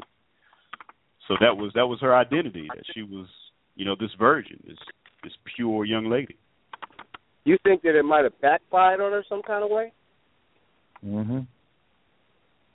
That's what I was thinking. I, I I'm thinking that I'm thinking that you you so concentrating on wearing that badge that you you're blind to everything else. You're blind to see if he's if he's doing the same thing you're doing, if he's saving himself like you're saving yourself, or is is he really into church like you're really into church, or or if the things everything on that level has to be uh you have to be cohesive. You have to be the same almost with your other partner and then if you find out after marriage that they weren't saving themselves as you said that you were or as you did, then it's like a slap in the face, but it's too late because you already married. But I'm not saying that that happened to her because I don't know. But I'm just saying other things could have happened. You know, in in my case, my wife, my ex-wife, she just saw and start being promiscuous after looking at porn. But that's another story. But that that's what that's what starts happening when you marry virgins and then they get curious. Well, man, I, is this all like is this all to it? Is this all to sex and all to life? You know. But anyway, go ahead. So, okay, go ahead, Rodney. No, I'm good. Um, but I mean, she writes, you know, that an unhealthy mixture of pride, fear, and guilt helped her keep her pledge until they got married. And she said that when they were dating, um, anytime they did anything remotely sexual, she was overwhelmed with guilt. And she didn't know what was considered sexual enough to condemn her future marriage. And she didn't even know if they were allowed to look at each other naked. You know, so all of these thoughts are, are, running through her, her, her mind. Anybody got any thoughts on this? Um, hi. I, you know, I know it's a man's show, but I I listen, you know, pretty often. So, if you don't mind, I'd like to respond to. If you fellas don't mind, I'd like to respond to um the, oh, the, the article about Samantha Pugsley. Here we go, fellas. Here we go. I'll I'll let you respond. We I can't make an exception. Um, go ahead, young lady. What, okay. Well, first of all, I like to commend the you know the fellows for you know abstaining and um, especially the one that's uh, 25 years old. I really want to commend him and tell him not to give up hope. There's plenty of young ladies out there that are, you know, doing the same thing, and it's not as uncommon as folks may think. You know, folks don't ne- necessarily wear it as a badge, and they don't run around saying that, you know, I'm a virgin. You just don't know. So, you know, don't give up hope, and there's somebody out there for you. So I just wanted to say that first and foremost. But secondly, in um, I abstained. I, you know, I was a virgin when I married, and I don't have the same um, opinion about it that this young lady who wrote the article, Samantha, has. I think what she, you know, she looked at it as as a duty. She didn't look at it um, as you know beautiful and pure. Uh, she looked at it as a duty. She was raised to believe that okay, if you don't have sex, um, with you know if you don't have sex into your marriage and you're going to have a marriage you know that lasts um, forever. You're not going to have any problems in your marriage. You're not going to have any issues in your marriage, and that's what she was looking forward to. And it just didn't work out for her that way. I think that um, when we teach our children to abstain from sex, we should not tell them that. You know, we don't tell them that fairy tale. We need to tell them, um, you know, that you know, even if you do abstain, you're still going to run into these issues in your marriage, possibly. You have to work through those issues. We have to teach them how to be more realistic. Um, and, it, and, it, and it's a beautiful thing. It is. Um, I think, you know, sex between um, a husband and wife for the first time is amazing. So I, I definitely, you know, push for that. I really, you know, the, the article, I, I just don't necessarily agree with it. Hmm. And you say you abstained? Uh, yes, I did. Yes. Ronnie, I, hmm. I, by you letting women intervene, I, I hope you'll let me talk as well, Ronnie. Oh, I, I definitely want to get in on that. I mean, if you can make an exception for one, I hope you can make an exception for two. Wait a minute. Did you did you abstain too? Did you abstain? I did. I did. I did. And I, I know the article. I want to speak because I know the article that you're talking about because the young lady's title of the article that she wished that she wouldn't. That's what caught me when I saw it on the internet. And I think that her issue became a thing of shame. She talked about, you know, like when she got married, how she had problems having sex with her husband because, you know, it was sort of like the Madonna whore complex of, you know, feeling dirty now that she had done something that um, you know, again, she had abstained from for so long because that's what good girls do. And I, I abstained as well. And I, I mean, again, one of her one part in the article where she talked about everybody doing kind of like the walk of shame. The very next day, everybody knew what she had done. I could relate to that. But I think that um it's important for parents to have a conversation. I abstained, and it wasn't because you know, again, my parents had this religious conversation with me. It was almost because, in some sense, for me, you know, again, it was in that that that thing of not wanting to be one of those fast girls. Um, and mm. so that was the initial thing for me and so I just kind of it was sort of a badge of honor for me in that, you know, I, I wouldn't be called one of those fast girls and I I wouldn't have to worry about guys talking about me in the locker room as their latest conquest.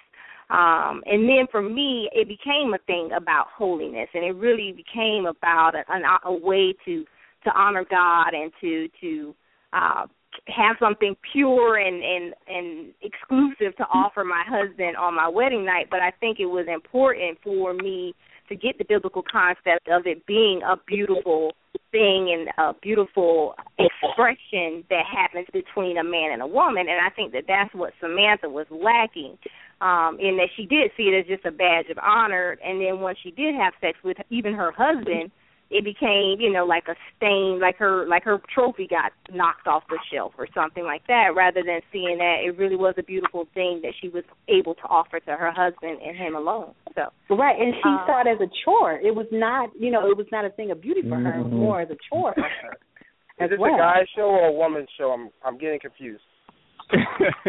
we'll get back. It's Let a me get guy back. show. Yeah. Like, we're, and we're getting kicked off. I do want to say to the guys, I want to pose a question to the guys because I hear you all talking and commending people, but I was recently in a setting with a whole bunch of married folks, and we were talking about the concept of what we preach to our kids, and a lot of them wanted to preach abstinence and abstaining to their daughters, but then they wanted to hand out condoms to their boys. And as a mother of a boy, I'm hoping my husband is listening because I want to hear from you all your perspective about how we preach this purity to our boys. And we teach our boys that you know this is something that they should strive for. And again for me i'm definitely going to be trying to teach that to my son because it's not impossible. If i can do it he can do it. But i would love to hear the men speak on that perspective of what messaging we can give to our boys so that we have more men that are holding up this standard of of, of exclusivity of purity. Hey, real quick, Well, one can I thing- ask you- Go ahead. I, I- I just want to ask her a question, and, and I and I don't want to miss that point. That you do want to hear what we have to say about our son, to our sons about our abstaining. But just um, how old were you when you got married, i was twenty five and how old was your husband? my husband was twenty five Okay, was he a virgin as well? he was not Okay, how long did you and him date before you got married? Well, we dated in high school previously, and then we met up again after college. And then after we got uh after we dated, when we met back up, it was a matter of months because we kind of already had that familiarity. But in between Right. that time, of course, we did we abstained. Do you think that he could have possibly, say, if he had just met you for the first time instead of having known you before, do you think that that man, your husband, could have dated you for say two years to get to know you without having sex with you? Well, the period of dating my husband in high school and marrying him was seven years. And so, in between that time, I did have significant long term relationships with individuals where I did not engage in sexual relationships with them. Now, what they were doing, I mean, I cannot tell. We, they, we were supposed to be in exclusive relationships, but whether or not they were creeping on the on the side or whatever, you know, I don't know. But they didn't pressure me, and um, sex was not a part of our relationship. Okay. Well, I would like to take a stab at answering the question about um the husband giving a pat on the back to the son and the um and and and, and scolding his daughter as she doesn't supposed to put herself out there to all the men. I had the same question posted on Facebook. Uh, uh, how to stay married for at least 100 years? If you want to go look at the response, but uh, another guy had that. Another woman had that question as well because her son was being uh, pushed out there to have sex and given condoms when the daughter was, you know, sheltered a lot more. And and and all uh, always go back to the word on what's fair. And if if a man is double minded, that's that's a double minded move. So if we're going to teach our daughters one thing, we need to teach our sons even the more because he's going to get married one day, and he don't want his wife being like you know, like he is. Now you know, men, if a man have a have a statue or or mounts on his wall saying okay, or a black book, what we used to call it back in the day. You know, I got 20 women that I done smashed, but if a woman show us that same black book that she has, she will be considered something different. Mm-hmm. So that's the first thing that us men have to change our mindsets to teach all of our children. Hey, you need to abstain from sex. I have a 19 year old son. Uh, he's still a virgin. Well, he left my house soon uh, a little while ago, but I so I'm not sure if he's a virgin now or not. But I know as long as he was in my house, he was, and my daughter, she's still a virgin as well. So, um, but I taught them t- the same, and if your husband uh is going to teach one kid that, then you as a wife gotta make sure he knows that hey, what stands for one stands for the other, and it has to be a firm ground. I, if I I would like to make a comment. I, I think the the biggest thing, um, because I grew up um with friends who their dad be Friday night. Here's a here's some condoms. Go have fun, son. And and and I saw it. I was like, wow. Um, but I think the biggest thing um, that men don't do, and I I grew up in a in a household where my dad, my mom and dad were they're married 40 years. Um, but my dad didn't talk. I my dad never talked about sex. Um, we never had a conversation. I never was really mentored by that by my dad. So even if you're in a um a home with with a dad, there are a lot of dads that are not teaching. They're not mentoring um their sons or daughters. Um they're doing a lot of them are and I'm, there are a lot of good ones out there and I'm trying to do the same thing.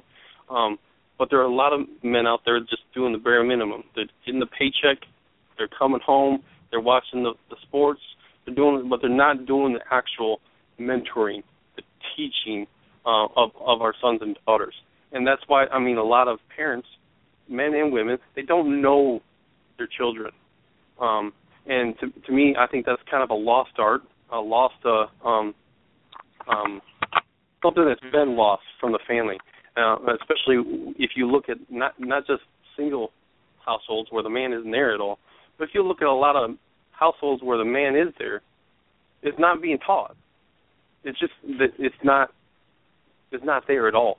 There's no mentor, there's no teaching, and, or there's just basically the dad is a dictator. You do it because I said it.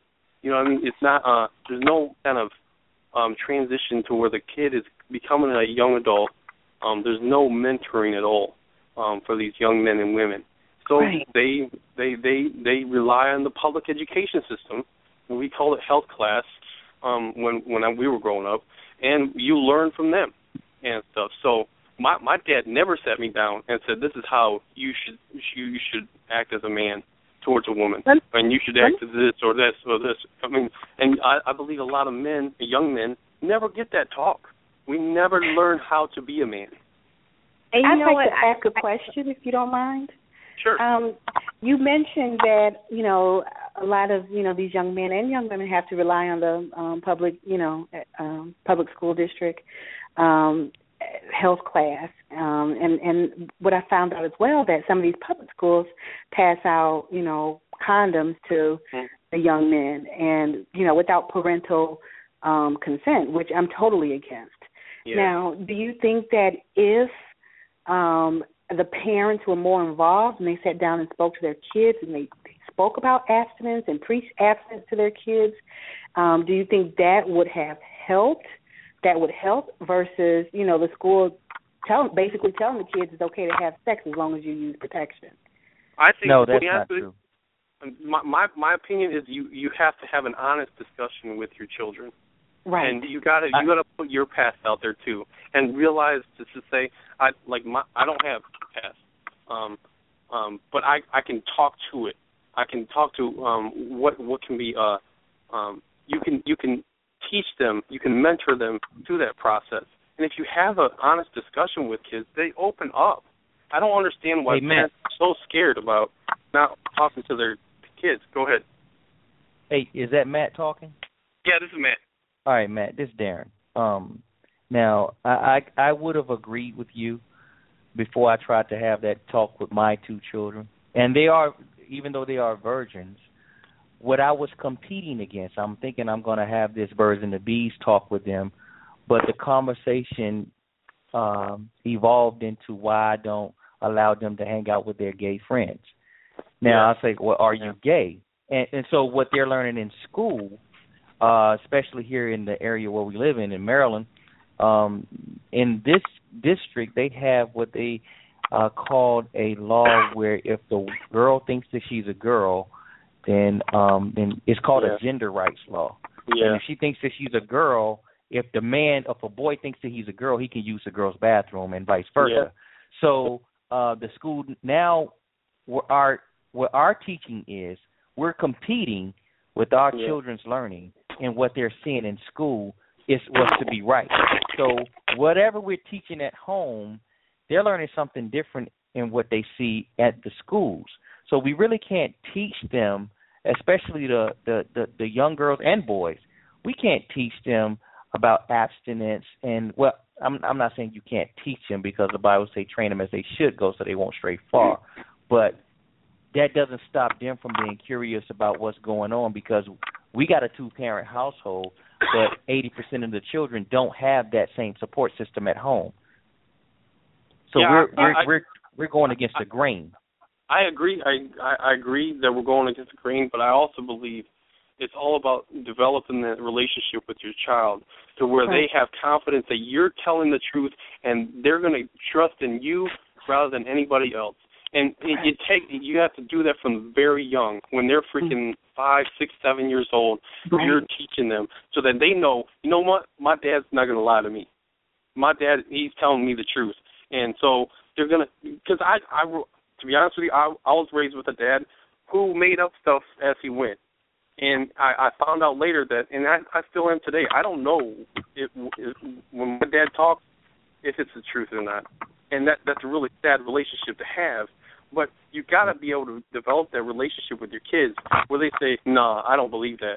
When when it comes to the school, and they just kind of fall back on you, the the the teachings that you have uh, um, learned, that they have learned um, from you. So yes, I do agree that you're going against the grain, but I think that you're the biggest, uh, even up until 18 years old. I know that the the the friends are an influence, but you'll always be that large influence for those kids. I mean, the largest influence for those kids. And to me, it goes back to that establishing that relationship, mentoring, teaching these kids instead of just saying, "Do as I say." That's it. You can't just say, "Do as I say." I mean, you you can do that with a two or three year old, um, but when they when they start getting six, seven, eight years old, you got to start telling them why you're telling them to do stuff and not to do stuff. And uh to and they're you're not going to protect them forever. They're going to be curious about certain things and stuff but you you got to establish that foundation i believe. Um and it starts really young. Um if you don't start young it's going to be very difficult when they get 12 13 14 years old to rein them in to try to teach them what's truth and what's not I agree with you, but at the same time when you're when you're trying to teach them to be a virgin and and, and tell them the importance of remaining one, mm-hmm. it's just that you're competing with so much it, i mean it shouldn't be why why why to the point where you're not asking a question but now you're questioning it shouldn't Mhm. be that and what you're saying it evolved because i was trying like you said you know i was going to answer the questions but it became a now i'm getting challenged instead of just asked a question and they're taking my answers it's like when I gave them an answer, they came back with another rebuttal to why that's jacked up. So well, I think now I, I think what the other thing that we as men and fathers have failed our children as a whole is how to teach our children how to resolve conflict. When somebody comes up against my beliefs, beliefs or whatever it is, do I just am I embarrassed? Am I ashamed of it or whatever? Whatever it is, or do I have the confidence to stand up for myself? Do I have the and that's something that you teach a child to do, and they they grow in that and stuff. You look at a lot of these young men and women out there, they only learn how to resolve conflict with other people when it comes to challenging their beliefs is through violence, whether violence through their words or actually physical violence and stuff. So to me, that's another that's another skill that a, a parent should be teaching their children and how to resolve that conflict. When you meet that person and they're challenging your belief system, and and you believe that your your belief system is truth, um, how do I resolve that? And that's where the parents should be teaching them that. that Matt. Um, yeah. I, I can. Rem- I, I believe it was you. It, are you the one that said you don't work? Yeah, I work. Oh, you work? Okay, it was another person. I I think part of the problem in in, uh, in American society in society today is that you just don't have that much time to pour into your children. It's Well, just so me- so busy and, and everything trying to pretty much maintain finances Um, and the type of the type of teachings that you're talking about, in order for it to, in my opinion at least, in order for it to override what they see in school and stuff like that, and on TV and on you know, all these video games, um, you would pretty much have to raise your children, your child differently than every than than society uh, together. You're darn you don't straight have you're darn influence. Oh, I, I totally agree. I totally agree. I mean, my kids aren't going to have video games. They're they're going to be limited on how much TV they can see, and the the, the music that Matt, comes Matt, into this Matt. house. That, that's to me. I that's, don't. I don't. I don't. That's, That's not to me, gonna. that's part- I'm. Okay, I'm sorry. Go ahead. that's part of parenting. Is that yeah? I understand that there's limited time, um, but it's all about priority. I mean, to me, I mean, yeah, you can. I, I understand. I mean, I commute an hour each hour each way. I mean, two hours out of the day, I'm commuting back and forth to work and Right. stuff. My wife is working and stuff, and, and, and dealing with kids and everything. I understand, but it, it depends on what the, what the priority is, and and you really have to. And, and I'm not saying I'm not saying seclude the ch- children uh, to where they're they're totally uh, they don't under, understand the world, but you have to uh, you have to uh, you have to take that time. I mean, that's that's how it is. I'm I'm with my little girls. I'm already taking them on daddy daughter dates so that they understand what a father, what what a man, how a man should be teaching, uh, treating them. And they're only I got a three year old and a seven year old. I'm already doing that. So when they get to 12, 13 years old, and these young men coming to them, um, thinking that they're special, my girls gonna be like, dude, my dad's done this for me forever. You better come with me with someone better than that, and stuff. You know what I mean? So to me, it's it is it is time consuming. It is exhausting, but it it's just a matter of priorities to me. Okay, I, I mean, I, I I hear you, and it sounds admirable, but and I'm telling you, I did that exactly what that's what that's what stone out I stood on. I was Mhm. standing right there on that same stone that you're talking about. Yeah. The problem was the competition was greater than me and my wife, and that competition being peer pressure. It Mhm. was a lot. It was a lot of that that they had that they came to me about, even at Bible study, even Yeah. everything in the Word that they challenged when it came down when it comes down to being a virgin and saving yourself. In their mind, it was old rules.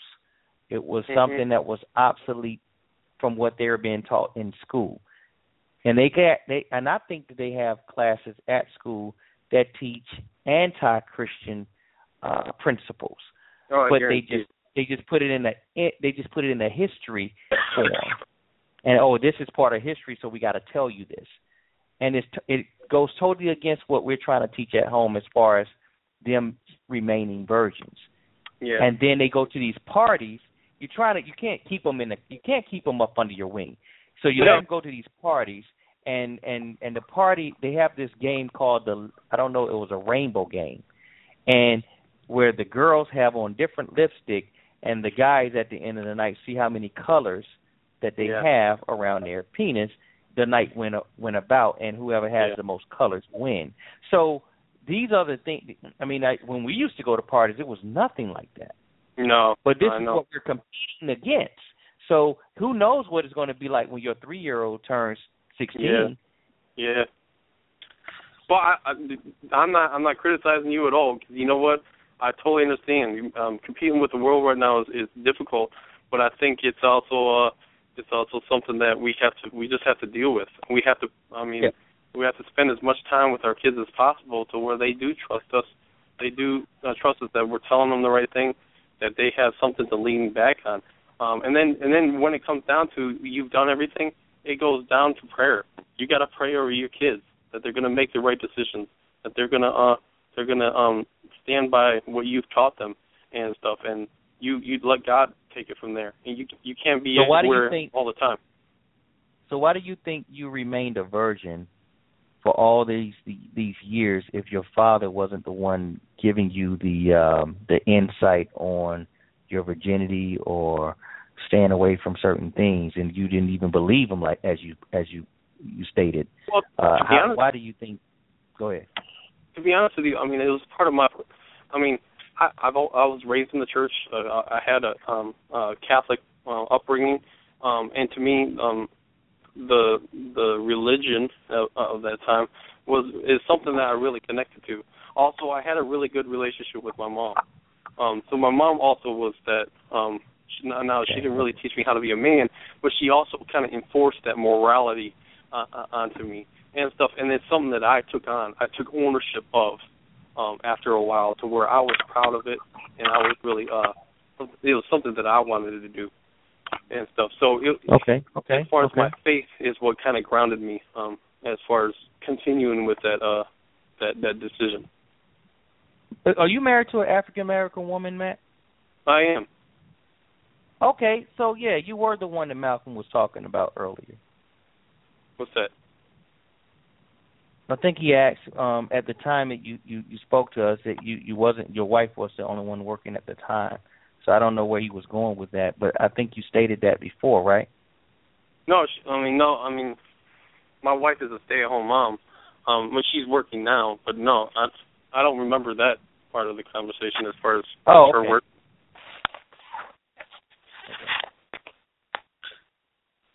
Uh, the, the reason I had um I had asked that, and you rem- I guess you remember a conversation that would make you think it was Matt. Um, is because I was gonna say maybe you have the time to to really do what you're saying needs to happen. But if you're working, I mean, I, I guess you you know you you, you no, want I, to try to make it happen. Yeah, dude, I I totally understand the the time schedule. I mean, it seems like our weekends are gone so fast, and and uh, to be honest with you, I wish I had that time to to spend with my my kids and stuff. But um, but the time that I do have, um, that's reason. I mean, we we do have friends and stuff, and we spend some time with friends and stuff. But right now, I mean, my focus is on the kids because it's a to me. I mean, the the the more you teach and uh, when they're younger, um, when they're two, three, four, five, seven years old, it's it's, it's not going to make it easy, but it's going to make it easier to deal with them when they get in those teenage years and stuff. But yeah, I, the the time schedule it, it sucks and stuff. When you have kids and stuff, there's there's never enough time. Mm-hmm.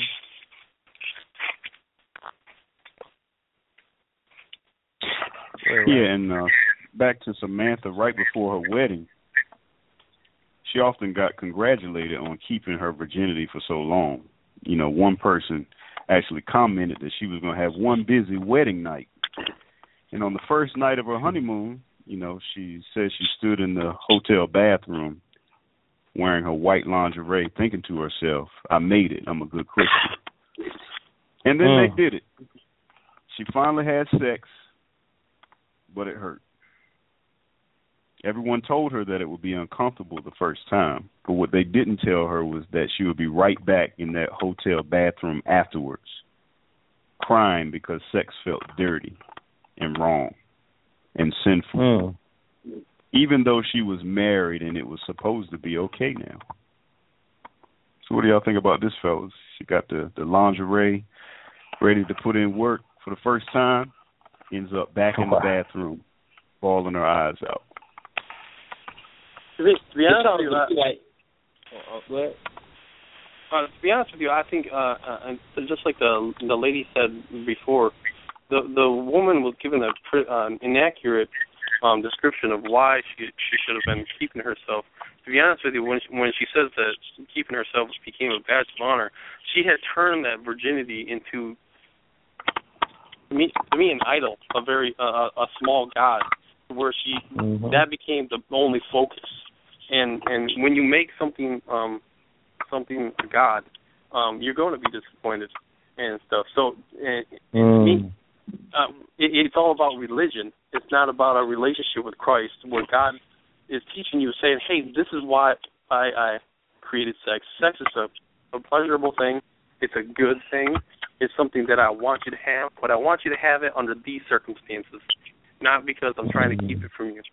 The problem is, is that uh, even in the church, all they talk about is sex as part of the marriage. There's so much to a marriage than just sex. I mean, it's Yeah. it is a good thing, but they don't teach you about all the rest of the stuff that comes with it and stuff. And when you when you hold something up that high, um, um, a sexual experience, losing your virginity, you're going to be disappointed because you've made it a god, and you're going to find out that mm-hmm. that god is going to disappoint you um, very mm-hmm. quickly. I agree. Awesome. Yeah, and uh, and it it sounds to me like if she was doing it out of um commitment to God, um somehow it got it backfired because I mean she had succeeded in her commitment to God, and somehow, some way, she had still clung on to it after she had had sex with her husband. That was a commitment. It sounded more like a commitment to herself and yeah. the people around her.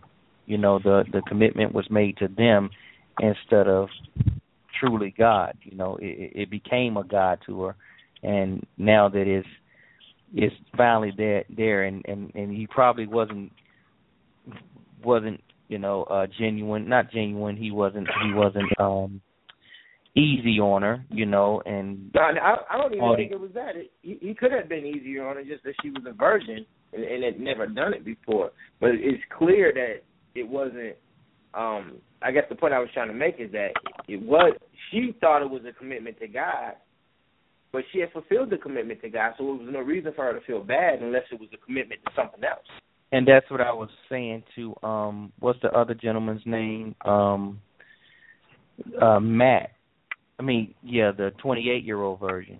Mm-hmm. Um that when that and the other the other version as well, you know, the 25 year old version as well I was saying to them, um, you know, if if you put it on that pedestal and you're disappointed, I remember just the second time, you know, the relate a long relationship and being with my first wife, and then um then I was going to get in a relationship with my girlfriend, which became my my wife now. Um, I remember when we had it felt I felt like a virgin again. I cleansed myself. I mean, you know, people say whatever they want to say, but I I said I would keep myself until I'm married, and you know I won't do that. And you know I'm older and I'm I'm in Christ, and I kind of try to stay by that. And then I messed up with my my second wife, and I cried and I cried and I cried, and she started crying, and uh, and she she thought it was something wrong with her. And I was like, nah, it's just that I had made a vow and I had disappointed myself and I disappointed God. So it doesn't matter if you if you're to save yourself for that and and and and because it's the right thing to do, then you have to be careful that you don't make it something that you put on a mantle above all, even above God. Yeah. And I, I'm not saying I'm not. Go ahead. I'm I'm not saying that Pastor Tim has done that or the the the other guys have done that. It's just that you have to be careful, and that was the questions that Mas, uh, uh, Malcolm was asking Pastor Tim earlier. You know, hey, what do you think this is? You know, so. But I'm sorry. Go ahead. No, I, I would totally agree. Uh, I would totally agree. I think that's cause when I was talking earlier. Uh, that's how my decision started. It's out more of a self righteousness, more of a religious kind of uh, um, decision.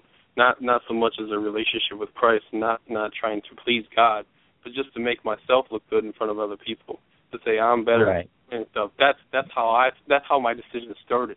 Now as I matured, mm. I mean my my motivations God changes my motivations. God cares about those motivations of why you're doing certain things.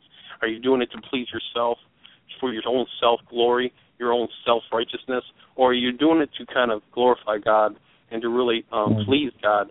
Um, God cares about that, and, and if the motivations are correct, you're not going to feel like that woman felt when on her honeymoon. Um, if the motivations are wrong, you are. You're going to feel dirty. You're going to feel like, man, is this it? You know what I mean? You know what I mean? If you put it on a pedestal like that, you're going to be disappointed and stuff. So mm-hmm. I mean, it comes down to those motivations of why you're doing it. Hey Matt, I got yeah. a question for you, and I think you could probably um better than than uh, others answer this question. Mm-hmm. Um, in your opinion, um, I, I'm of the, the thought process that in America, at least, most males are probably end up being virgins more so out of fear of women uh, than respect for uh, respect for women or respect for um, God. I think it has to do with an uncomfortableness and a fear of women uh, that that makes them go into their adulthood as virgins.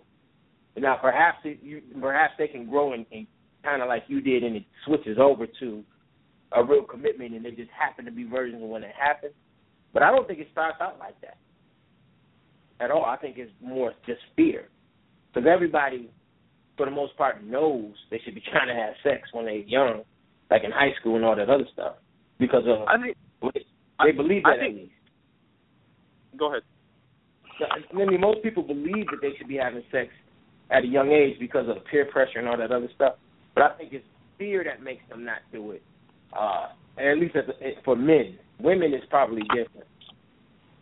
I think it for me when I made that decision um back when I was very young, it was a mixture of both. It was it was one it was a fear of God. Um it was it, there was a faith uh, aspect of it, but also at that when I was at that young age, I was a very reserved young man. Um and I I had a lot of issues as far as communicating with people in general, much less communicating with a woman and stuff. So as I matured, um not only did my faith mature, but myself as a as a man matured as far as how to communicate with women and other people and stuff. So yes, I would agree that fear had some some part in that as well. Hmm. Yeah, and in Samantha's case, it got worse. Yeah. She started to avoid undressing in front of her husband. She tried not What? to kiss her husband too much, you know, so she wouldn't lead him on. She dreaded bedtime because guess what? She thought that maybe her husband would want to have sex. And when he wanted to have sex, she fulfilled her wifely duties and obliged. And as we say on this show, she basically took one for the team. She Mm. loved her husband so much and wanted to make him happy, but she started to hate sex. She Mm, wanted mm, to mm. like having sex, but she didn't. So this, you know, the the quote unquote blessed marriage is this the blessed marriage that she was promised? How come how come waiting didn't give her a happily ever after? To She me, made I it mean, a god, like we said. Yeah, yeah. I mean, but it's also that she was given the wrong definition of what sex is for. I mean, I mean, it sounds like she was given a definition that um sex was dirty and all this stuff. I mean, she wasn't properly told from a word from from a more mature woman or or or a Christian woman to say, yes, sex is good. It's not something that you should be um feel dirty or or anything like. And she wasn't given that proper definition uh, of what sex Mhm. sh- should be. Mm. I would I would guess it almost sounds to me like because sex feels so good, um, and I know sex feels really really good to a female. It seemed like that would override any type of feeling of guilt, especially her logically knowing that she's having sex with her husband. So uh, it has to be something really really really wrong if she couldn't if if the the good feeling couldn't override it, if the logic that this is your husband couldn't override it. Um, I just don't see how she would sustain feeling like that about sex, um, unless it was something really, really wrong with her. Yeah, I agree. I agree. Mm, mm, mm. Mm. Yeah, it went on this way for almost two years before she finally broke down. You know, she felt kind of like a stranger in her own skin, as she says, and she finally told her husband everything. And her husband was horrified that she let him touch her when she didn't want him to, and he made her promise that she'd never do anything she didn't want to do ever again. And they immediately stopped having sex. They immediately Oh, stopped no. having sex. Oh man. So, Oh. and her husband encouraged her to, you know, to see a therapist. That was therapist. a mistake on his part. Hmm? I would you uh I mean there's there's times when I don't feel like having sex and my wife does and so I do it and, and vice versa. That's that's Yeah. supposed to be scriptural. So But I think both of them might have been misguided and I mean, let's keep in mind they were young. I mean they were sounds like they were teenagers when they uh when they got uh, married. So I mean I just think it was immaturity all around. yeah. And that's Mm. it. Hmm. Hey, I think I got it with her. I think I know what it is. She, okay. she, she has she has to have some level of dramatics in her life. I think true. I think prior I think prior to having sex, the dramatics was the virgin. Now now that that's no longer available to her, now the dramatics has to be not liking sex, and she has to Mm. have something selfish to cling to, and that Mm. and she she found something to cling to. I would, to be honest with you, I would kind of agree with you a little to, to a point. I think she just she's lost her identity. She doesn't know who she is anymore because she's so wrapped up in this identity for so long That's right. that um that she doesn't know how to be. And to be honest with you, she, I mean, that's going to take some professional counseling to kind of work through. Just cutting off sex and all that stuff is not going to make the marriage work. And I mean, that that's a professional going to have to work with that now. Um, that's the same she lost that's the same that's the same as these women um that used to think that they, they think that they're supermodels. And they used to be supermodels perhaps. Hmm and then they start getting old and then their desire to look youthful become a an, an, an absolute. So they get surgery and they get Yeah. all these breast implants and they get tummy tucks until they turn into a total mess. And and I think that she has that particular uh somewhat of a dramatics like like Malcolm says but you know now she has no identity. If her identity was a virgin before she can't have that anymore.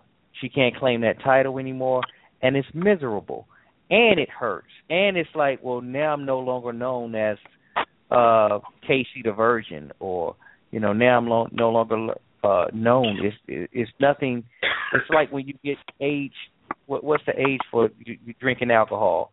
21 you know 21, and yeah. once once you get to 21 you're like man I can't wait till I get 21 I can't wait till I get 21 I can't wait till I get 21 and then you get to 21 and now you can drink like a fish. Nobody cares. And you know now you drunk as a skunk and and it's just overwhelming and it's, you're throwing up all over the place and it's not as fun as it used to you, as you thought it was.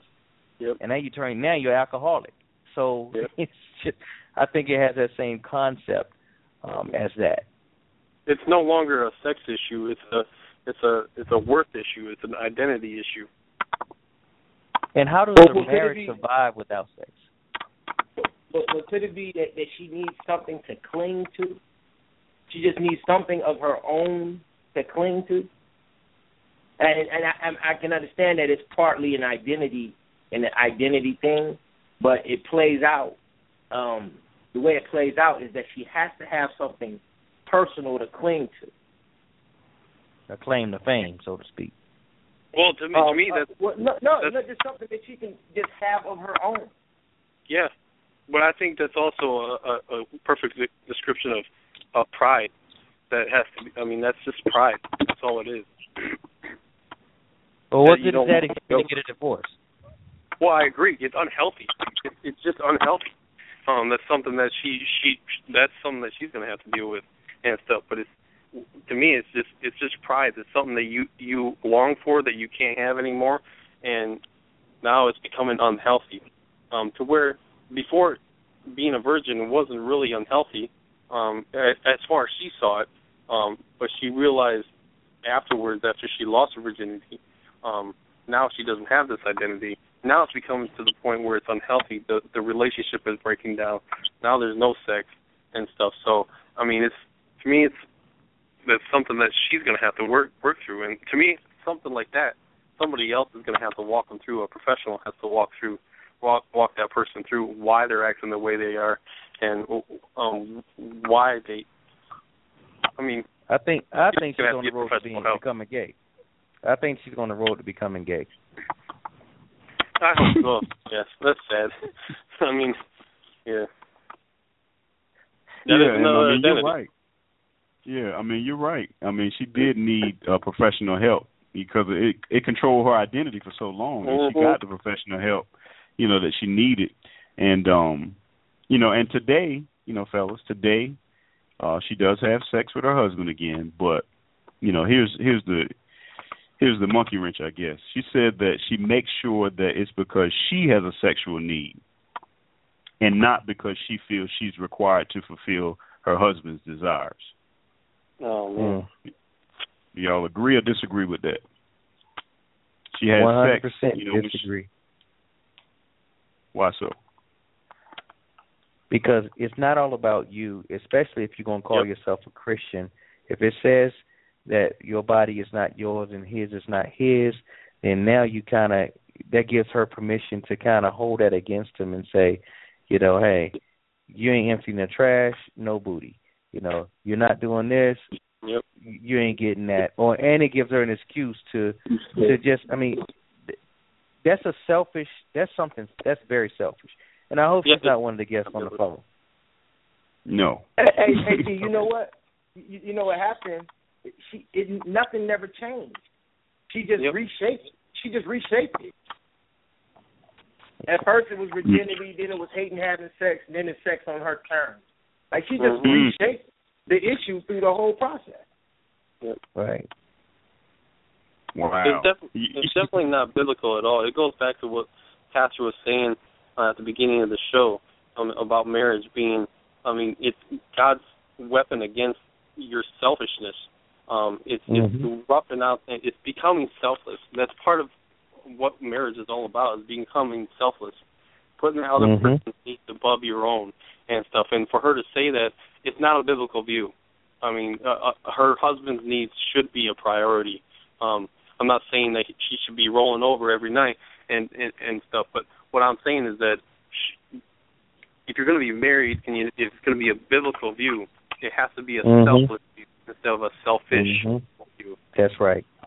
That's right. Hmm. You you say the the biblical view, Matt, and now Christmas is right around the corner. And if y'all remember the story, the angel Gabriel told the Virgin Mary that the Holy Spirit would come upon her and Jesus would be conceived through her. And the angel also encouraged, you know, Joseph not to fear marrying Mary, you know, that she was with child. Now Jesus was born to a Virgin Mary. But why do y'all think that that was significant to be for him to be born through the Virgin Mary? to Why do we- identify the Ooh, that's tough. deity in him. Say Say again. it again. To identify the deity in him. Well, Explain. I, Meaning- well, go ahead. I mean, meaning meaning that he obviously had to be special. Mm. I, I would agree with that. That, that. That's actually a really good. I mean, it, to, to show the specialness of who she's uh, um, who she's carrying. But I think also, I mean, it was prophesied for a long time. It's not just. I mean, it was, it was Yeah. prophesied for hundreds of years before that that a virgin um, would. It also made it kind of like a, an identity to be able to look. Hey, it's going to be a virgin, so you got to look out. It's, um, there's going to be a virgin out here that's going to have my son. You know what I mean? It's it's Mhm. also an identity thing, to kind of as a marker as far as uh looking. Um, but it's also a specialness. But I also think, um, uh, yeah, they say a virgin and stuff, but um, when it came to Mary, God chose Mary mostly more out of her attitude towards God, um, basically saying, "Let your will be done." Basically, that's it. Um, I think it was more out of attitude than anything and stuff. But when it came to being uh, um, picking somebody, um, it's uh, I would agree with the gentleman who just said it. I mean, it's all about being special. I mean, it's it's it's for a specific purpose. Um, that you know, that uh, Jesus Christ would be born of a virgin. Is it's, it's marking the kind of the the sanctity of His Son coming into the world and stuff. So that's just my opinion. I don't know. We'll find out on the other side of heaven and stuff. But I don't. I don't know. Mhm. So he was born through a virgin, and you know, do, do y'all think that Jesus himself maintained his virginity the whole time while he was here on earth? I think that I know he maintained his virginity, but I know he had he met some problems with some women because women love a man that's in power Mhm. and out out front and out out thing. So I, Yeah, I know he met. I know he met some women that was trying to holler at him like Pastor Tim. Guarantee it. But y'all think that he maintained his uh, virginity the whole time? Oh the yes, entire sir. time? Oh yes, Yeah. sir. Mhm. He was sinless. Yeah, he was shit without saying. So never got married. Yeah, you know, but there was a book that recently came out. I don't know if y'all saw it or not, but it was uh the newly translated ancient text, a lost gospel they called it. Mm-hmm. And um you know, the text was in the possession of the British Library since, you know, the mid 1800s, but only in recent years it attracted biblical scholars' attention. And this ancient text suggests that Jesus was not only married, but he had two children with uh, Mary Magdalene and long viewed as close a uh, close friend of Jesus. And these scholars argue that the original Virgin Mary was actually Jesus' wife and not his mother. What do y'all think about this book, fellas, Yeah. with this information? You buying it? To- Who was who was his wife and not his mother? Um, Mary Magdalene, according to the book, according to the Mm. translation of the ancient te- ancient I, text. I, I, to me, I, I, I, my my opinion is, is is these these kind of studies are distracting from the truth of the gospel. I mean, it, does it really matter? I mean, I, I I I agree. I mean, a lot of people will say say that that's sacrilegious for me to say something like that. Um, but the the obvious question, uh, the obvious statement is that he was sinless. There, there's no there's nothing that shows that he even if he was married that he had committed a sin that he wasn't the son of God. Um, most historians would would agree with that that that kind of statement. But to me, I mean, it, it's to me it's all distractions. It's distractions from the good news that he came back. He came to to, to earth to save mankind. Um, where they're just trying to distract from from that message to where, uh, I mean, what, what was Jesus? Jesus is white or is he black? Was he married? Was he single? Who cares? I mean, to me, he he was here so that you could go to heaven if you believe in him. To me, that's the bottom line. Mm-hmm. But just for just for healthy just for healthy conversation and debate, you know. Not not that it's going to challenge your Yeah. your views on Christianity, but just you know, just for debate purposes. Mhm. I don't see anything wrong with the conversation. No, no, uh, no. Uh, that's not what I'm trying to. I'm not trying to squash the conversation. Uh, don't. No, I'm not. don't I'm not talking about. I'm I'm not talking about this conversation here. I'm talking about just in general when people bring up the lost books and, and things like that. You know, it's Mhm. just for healthy debate. You know. Well, when I when, to me, it's just I I don't think it really matters um whether he was married or if he was. I don't to be my personal belief. I don't believe he was married. I believe a lot of this stuff is just fabricated. I think it is. It, I don't think it's the truth. Um, I may be wrong. Um, we may find a lot of surprises when we get on the other side of heaven. To me, that's not going to um, shake my faith. It's not going to. Um, it's not something that uh, um, that I really kind of delve into um, because it's the gospel, the good news, is what's important to me. hmm So, you know, what what should we teach our teenage boys and uh young adult men? Um so should we teach them to save themselves? Definitely. Yeah, it, How? it's just not gonna. It, it's just not gonna. I mean, I'm not saying it's not gonna work.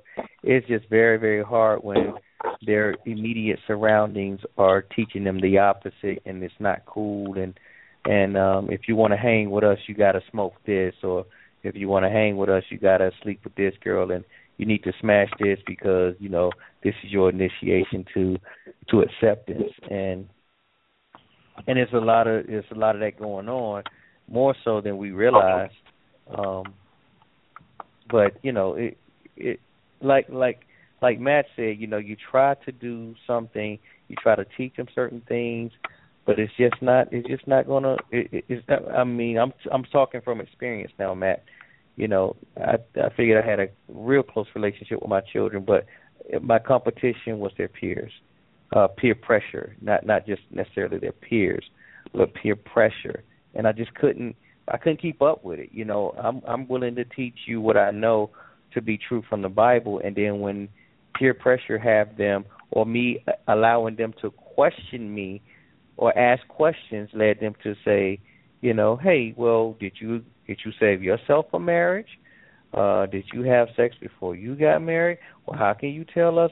And that's what questions leave us, you know. And that's why I was telling you you have to be careful to not let the questions turn into questioning, and it, and it, and it gets to the point where you're saying, okay, well, let me just because I did it didn't that mean you should do it. Now you sound so hypocritical that you sound like you said your daddy was. You know what I mean?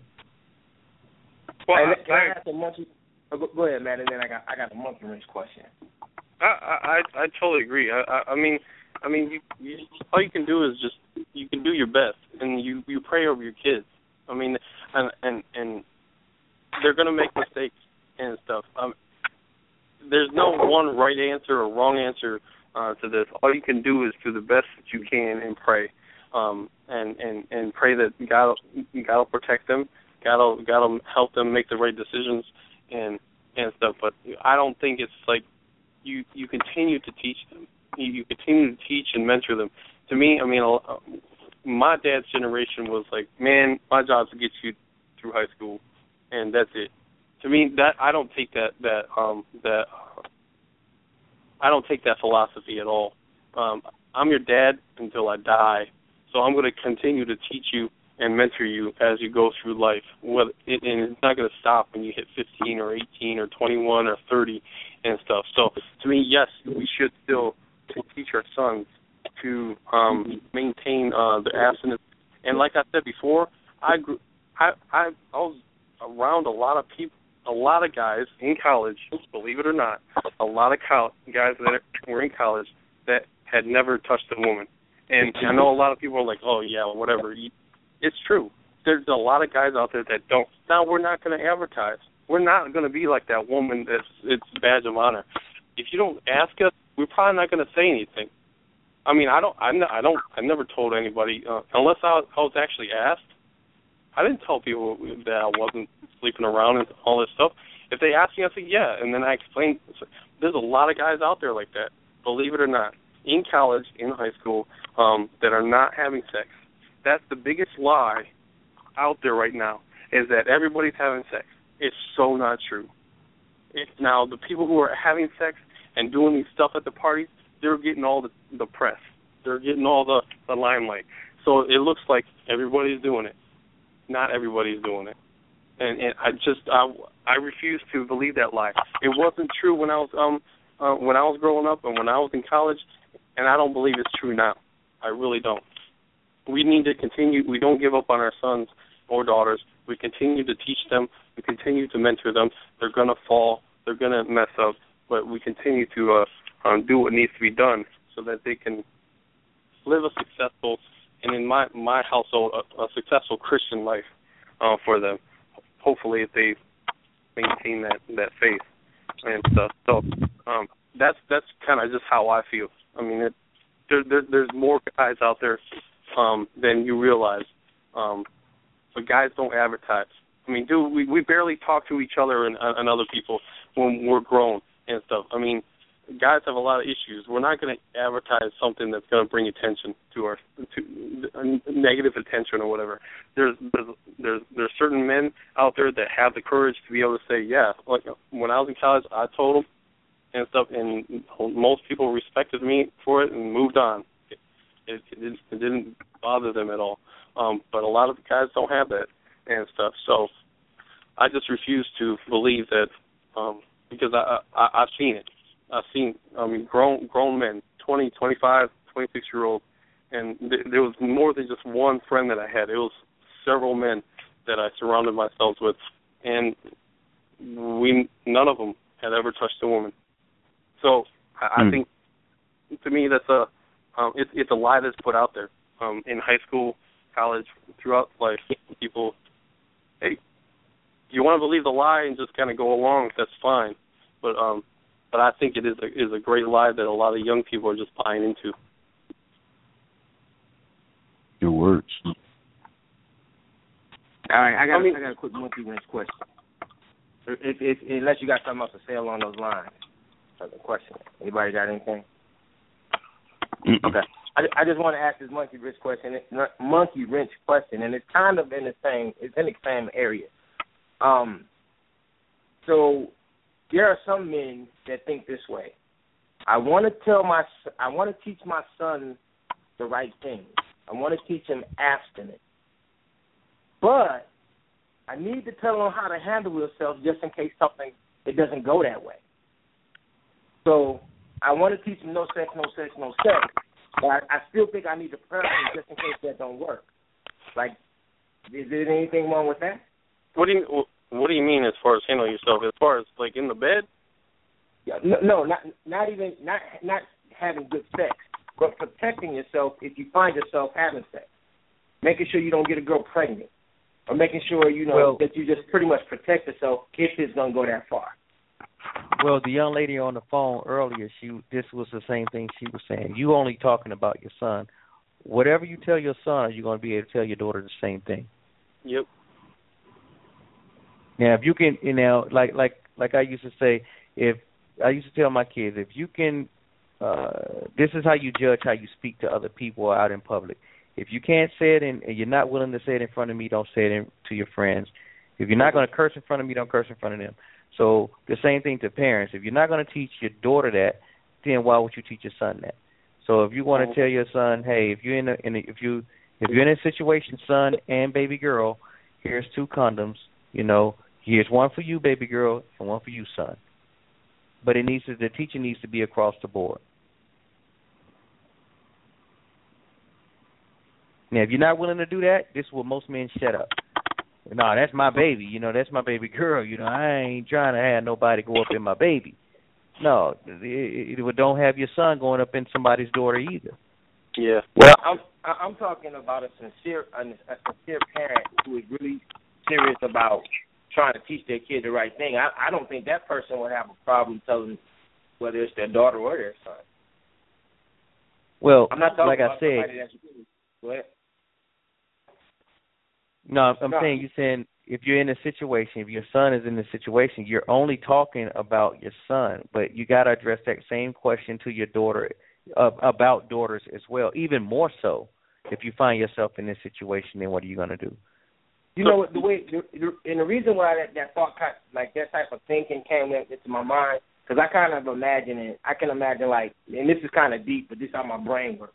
Um, if you had say some cavemen or something like that, and there was this big pit with with like lions in it or something like that, you sit up there and you tell your kid, look, stay away from that pit. Stay away from that pit. But the father knows that the natural curiosity of the kid is gonna have him hanging around the edge of that pit looking at those animals. And then so he's gonna say, Stay away from that pit. But just in case you fall in there, I need to teach you how to defend yourself from those animals because I don't want you to die just out of some some natural curiosity. So he teaches them. I can see him drilling it in, in him to stay away from the pit, but I can also see the uh, benefit in teaching him how to defend himself just in case he fell in there. Well, then the curiosity grows because now I want to see if I get in there and beat all of them. So you you you got to be careful what you. What, it was a it was a when we had the uh Married Men Don't Talk show gathering here.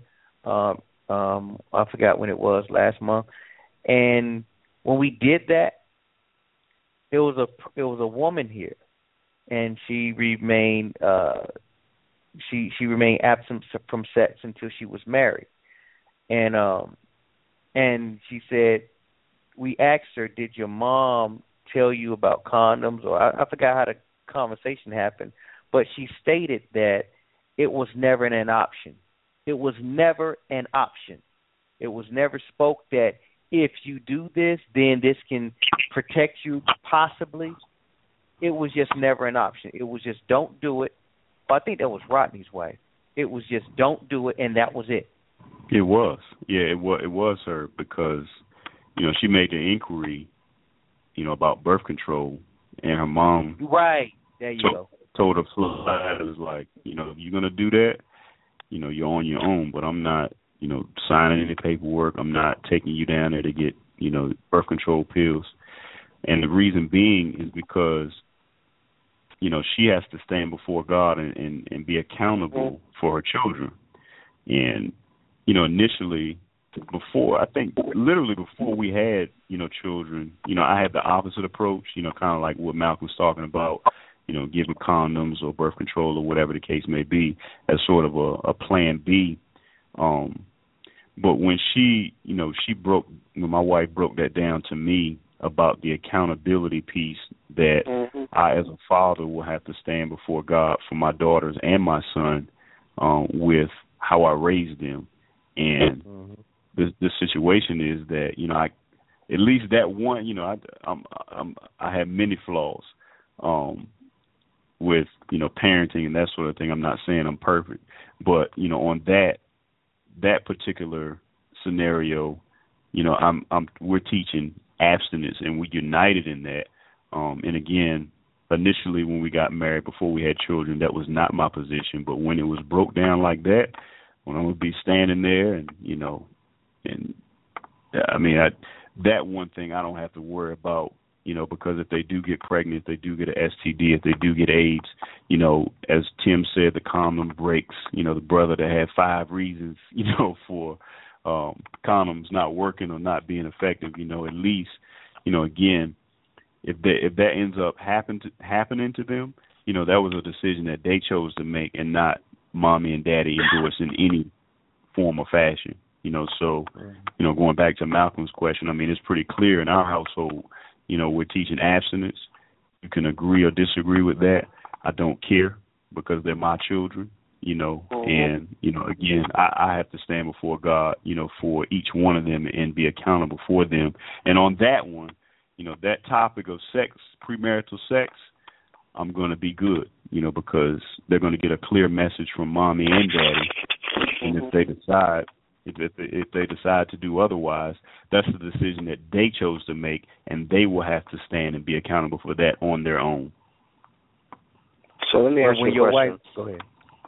So they get an STD. Yep. And they made the decision, right? What's your plan of action after that? What you gonna do? Yep. You're on your own. Go to find a doctor, get it cured, go do something else. What you gonna tell them? Well, it depends on their age. You know, if they're an adult, they're you know not out, an adult, you know, doing their own thing. No, they're not an adult, a teenager. Sixteen. Mm. This is the same well, age your wife went to her parents when she was sixteen. So sixteen. What you gonna do? Well, in that case, you know, they can't. I mean, their insurance is under you know our name. You know, so we have a decision to make. You know, do we let her carry the STD, or do we utilize the insurance? I choose the latter and talk about them. You know, this is the consequences, and hopefully it's so, something that you can get a prescription for. But if not, so you, you're gonna she'll she'll live with the consequences of her, of her actions, of her choices. But but but the, point that I'm trying to make to you is, it still falls back on you. You can say, well, you know, I'm not going to support condoms. I, I, I, I disagree. I totally disagree. Uh, okay. And to me, I, I'm the same way uh, with Rodney. You have children? you have yes, children? And we're, yeah, I have three children, and we're going to teach um, abstinence as well. And to me, sure. It doesn't fall back on you. Uh, if they mess up, you got to teach. It's not just about teaching them how you teach them the right way. And to me, I believe abstinence is the right way. And you know what? If they mess up, it becomes a learning. It's something that you teach them. It's like this is why you don't do this. This is these is this is the consequences of uh, of your actions. That's the problem with a lot of these kids out here. They don't understand consequences. They just do what they feel. But but if your kid comes to you, oh, I got STD, or I got whatever, I'm pregnant, or whatever, you you you teach them. And yes, it may come back on uh, you as far as if they're pregnant or whatever, having to help them and stuff. But you're teaching. It, it's not just about saying no. This is not. This is this is the wrong way. It's also about teaching them a lifestyle of forgiveness, of how to handle certain setbacks when you make a mistake and stuff. So so yes, you you teach them the right way, right, on how to do things, and then they're going to make mistakes, and then you teach them how to live with those consequences or deal with those consequences. That's okay, well, listen. I mean, that's how it should be. I hear you, and that sounds really textbook, which is cool. I hear you, oh, but the guy said earlier, he said earlier, is there a back door? Is there a plan B if your plan A doesn't work? And somebody said, no, there's no plan B. There's no plan B. We're not. We're going to teach absence, which is fine. But he says, if they fall off the cliff, what's the plan B? I mean, but that becomes your. I mean, the, the thing is that you're forgetting that in a lot of cases, as in Matt's case, as in Tim's case, as in the bro- the young brother's case, um, Plan A worked. Yeah. So I think I think that we focus too much. Plan A on worked. What about, hold on, hold yeah. on, hold on. Plan. So would you say that their cases are isolated, or the norm? Uh, I don't know if isolated is the problem. a 25 year old virgin, a 50 year old virgin, is that the norm or isolated? Well, I say I would say when you look at human history, it, it's the norm. When you look at you, when you look now, granted, we're looking at 40 years right now where this is, I mean, marriage is, and the family unit has been broken down like n- nowhere else in history. Um, when you look at human history, it's the norm. You do, you, I mean, back in the day, you did not touch a woman, or you can, they'll kill you. And I, I mean, today, maybe it, it is isolated. Maybe it is not talked about talked about like it was. But to me, I I, I disagree with. I mean, yeah, we're raising our kids. We're raising our kids today, though, right? I'm just saying. If if, if the situation was the question was for for today, we're raising our kids today, being that old and being a virgin is isolated. It's a beautiful thing, but it's still isolated. Yeah, but again, so I what's think the plan. B? I think it, I think the plan B option is a defeatist attitude. You're already defeated if you got a plan B. That's how I see it. Let me ask you a question. Let me ask you a question. Just gonna ask you something. If you get into a jam, because you serve the Lord, if you get into a jam, does the Lord give you? Does He have your escape route already prepared? Hmm. I don't know if it's already prepared. I don't know, but I don't know if I agree with that. I absolutely agree with it. You agree with it, Malcolm? I, I think he can prepare. I, I think run he into can a jam. prepare. He's he's got a back door. He's got a back door for me to get out of that because it can't be anything that I can't handle. So he's got a back door for me to get out of that, right? Mm, no. I'm, I'm thinking in the sense of salvation. I don't think it's. I don't think that Matt being vir- a virgin when he got married is going to put him in a better place in heaven than me that wasn't. Hmm? No, I'm not I'm saying thinking anything we, like we that. Go, I'm thinking we all going to the same heaven, and I think that's the back Yes. door. Maybe you're going to have to struggle through some difficulties as a result, but this is minuscule. Uh, this time on earth is minuscule in comparison to eternity. So, so But did you? if he did gives you you, well, hold on a second. So, if, if the Lord will only give you what you can handle, He won't give you more than you can handle through this crazy life that we live in. How does that become an effect? How does that promise come to reality? I'm not talking about salvation. I think it's Plan A. I think it's all Plan A. You think That's it's how all I plan. A? Yep. All right. Because there's the right so, road so, and the so, wrong road. so the person, so the person with um the, the five, the three kids out of wedlock, all that is Plan A. yes, Okay. Really? because of Wait a Romans minute. eight Wait, and wait, twenty. wait, wait. Because of Romans eight and twenty-eight. Says what? All things, all you know what it says. All things work together for the good of them that love the Lord. No, no, no. And how do So they work five- together? We're not talking about. We're not talking about loving the Lord. We're talking about a mistake that you made on earth. That has nothing to do. Just because you're sleeping with somebody and getting pregnant and getting diseases, that doesn't mean you don't love God. So the, the, I didn't say it didn't. I didn't say it didn't. I didn't say That's it. what I you just didn't said, say- Roman. That's what I you said said. all things. I said, I, I, it said nothing about love. It said all things work together for them that love the Lord. There's not. What is that? Again, again. No man. How do they work together, said, Rodney? Because we all make mistakes. So what That's happens when we make a mistake? As what they said, uh, your your setup. What is what is it? How does somebody say? That basically, your di- your diversion, your mistake can turn into a, a blessing. Huh? But you had to go that you had to make a you had to make that left turn to get back on the right road. So that maybe a blessing for somebody else. That's not part of the plan. It could That's be. Not part of the it could be. How do you know? Okay, so so if somebody died at 20 because somebody some idiot shot him, is that the, that's that Romans 28? No, I don't think so. That's because some idiot had a gun and he had the free will to shoot him. So you can't say all things work together. You know, you can't say that. For those who love I didn't the Lord, say that, but I didn't say hold on, that. Hold on, hold on, That's hold what you on. said. I You quoted say it. I just I yeah, just that's, quoted it, but I didn't make it up. But what, what, you're, what, but what you're quoting, it doesn't have anything to do with what we're talking about. So when you say those, you're everything, talking about. It says all things. So everything we're talking about is all encompassing. What are you talking about? No, you're talking everything about is. Everything is inter interrelated. Nothing is in isolation or in a silo. when you read the whole scripture, you're talking about all things good to, to, for those who who love the Lord, right? Who who to come together and work together for those who love the Lord. Loving the Right. Lord has nothing to do with having sex before marriage. If you choosing to do that, that's your free will to do that, and there's consequences behind that. So if you want to say that's Wait, a wait, way wait. out, Wait, wait, wait, wait, wait. Wait. Let me let me ask you a question then, and I'll break it right down to what you just said. So if you have two single men that claim to be Christians and one pledges to remain abstinent, you know, until marriage, like the brothers did, and one does not, is it safe to say that only one is serious about their faith? No, No. just one one is more committed to his his his his choice.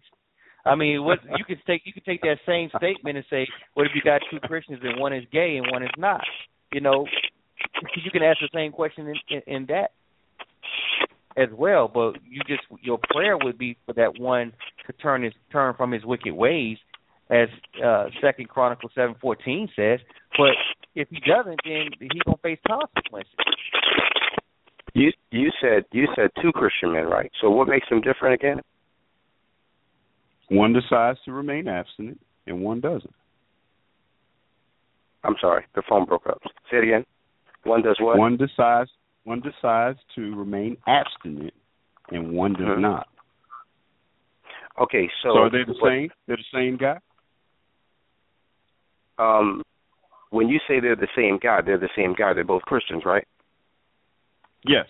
They both claim You to be didn't say one was atheist and one was Christian. So if they're both Christian, then they're the same guy. Does the Lord view them differently? I guess that's the question.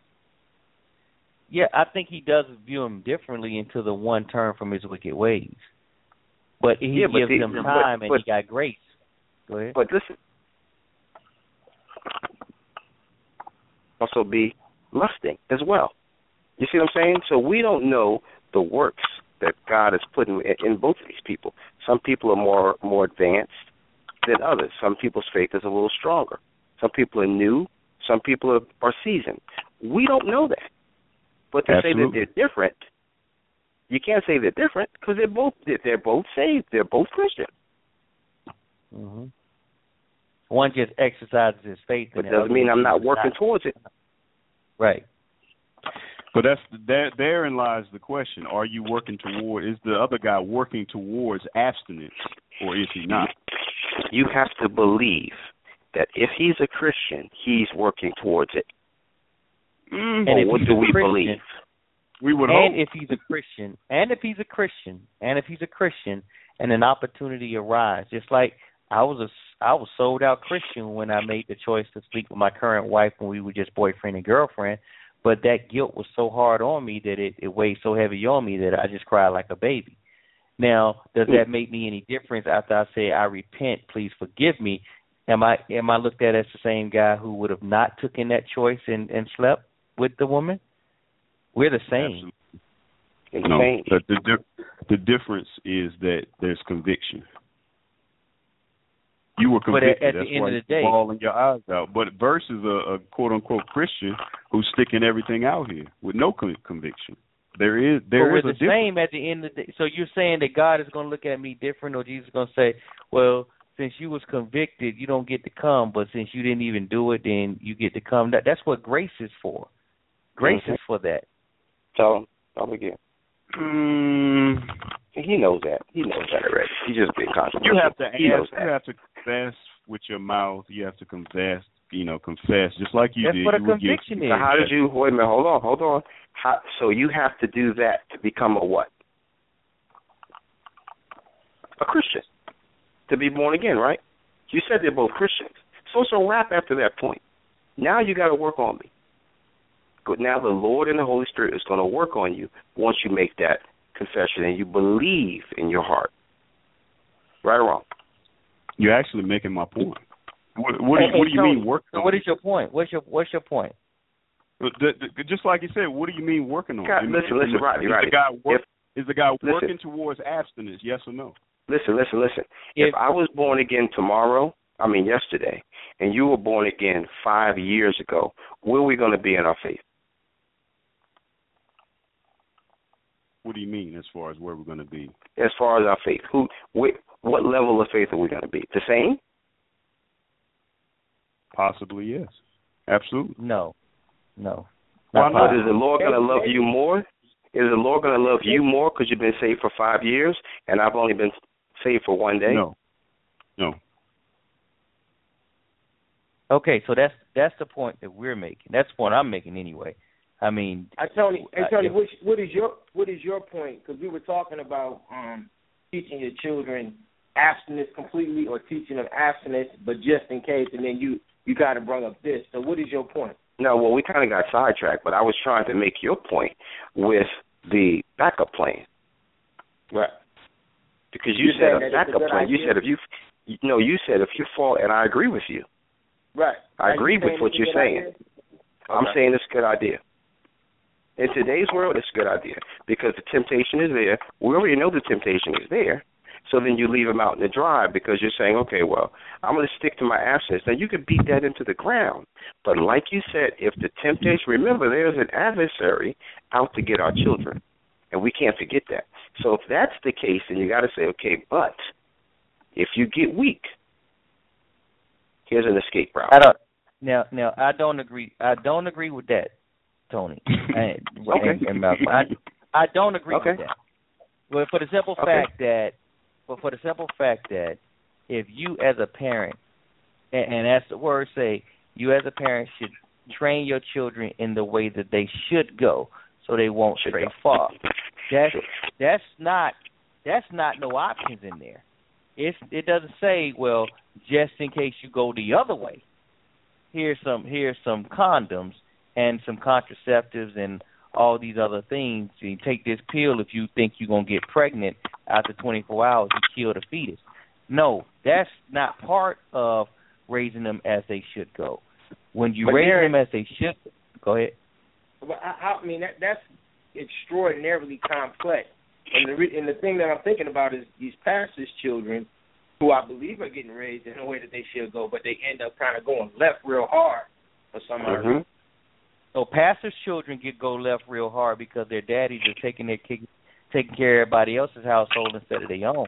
If you You can't giving make everybody else attention, that's not an excuse. They're never at home. They always counseling. They always gone. They always Listen. on trips, missionaries, Okay. and all that other stuff. So, but they still Go ahead. Listen, why something happened. You breaking up? Tony? You can't. I'm saying you are famous for looking for a reason why something may have happened. We don't know what happened in that pastor's house, but the fact is, we do know that the kids have gone to the left without a backup plan.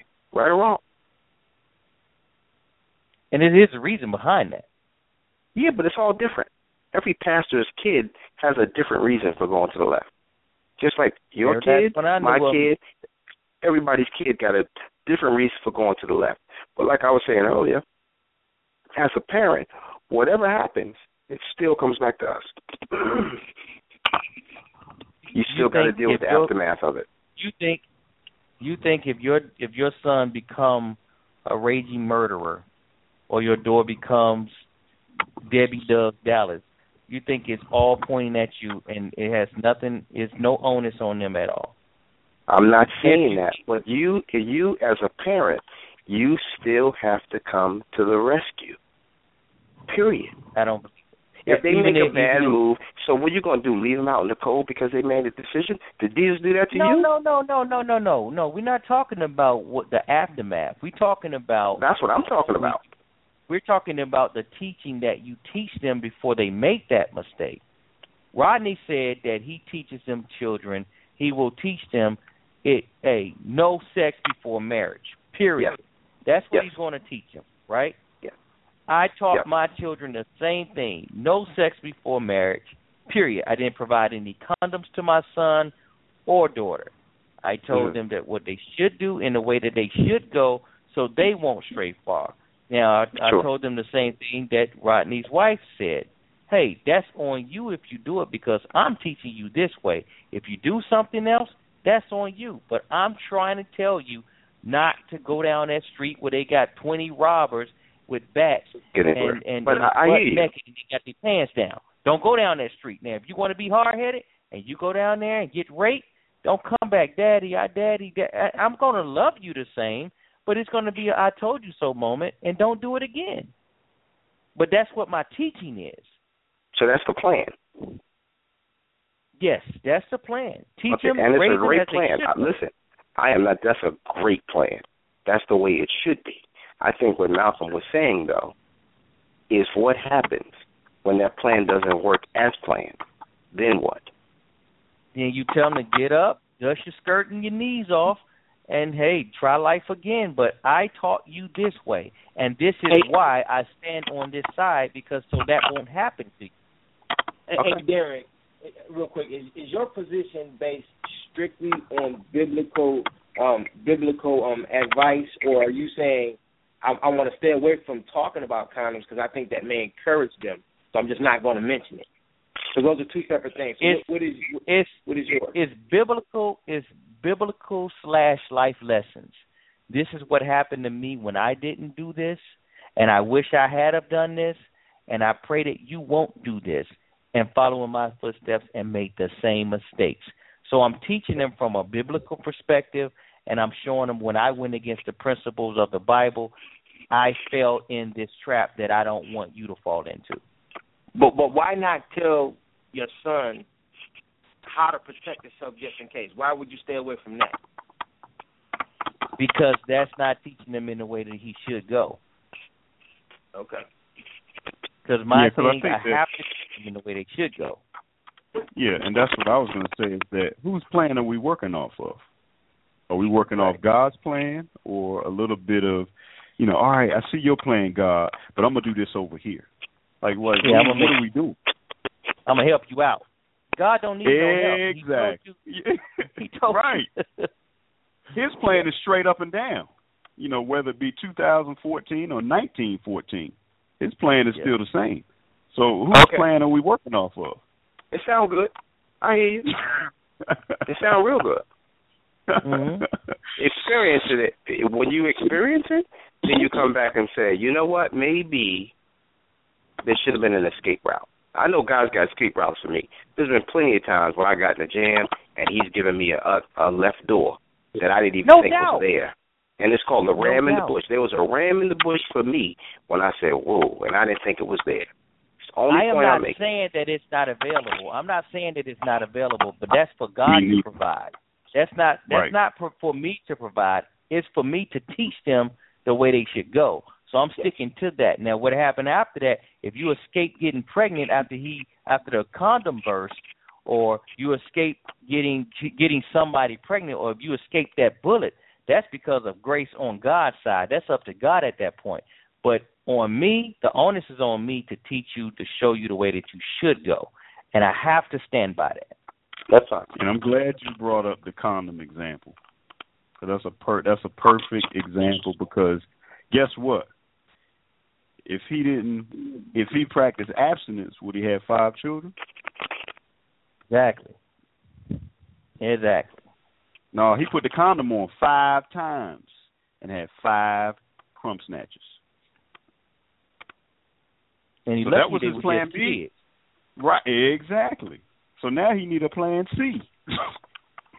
Nah, he, Great he, job. nah. Look, look. If that happened to him, if that happened to him five times, he'd be going too hard.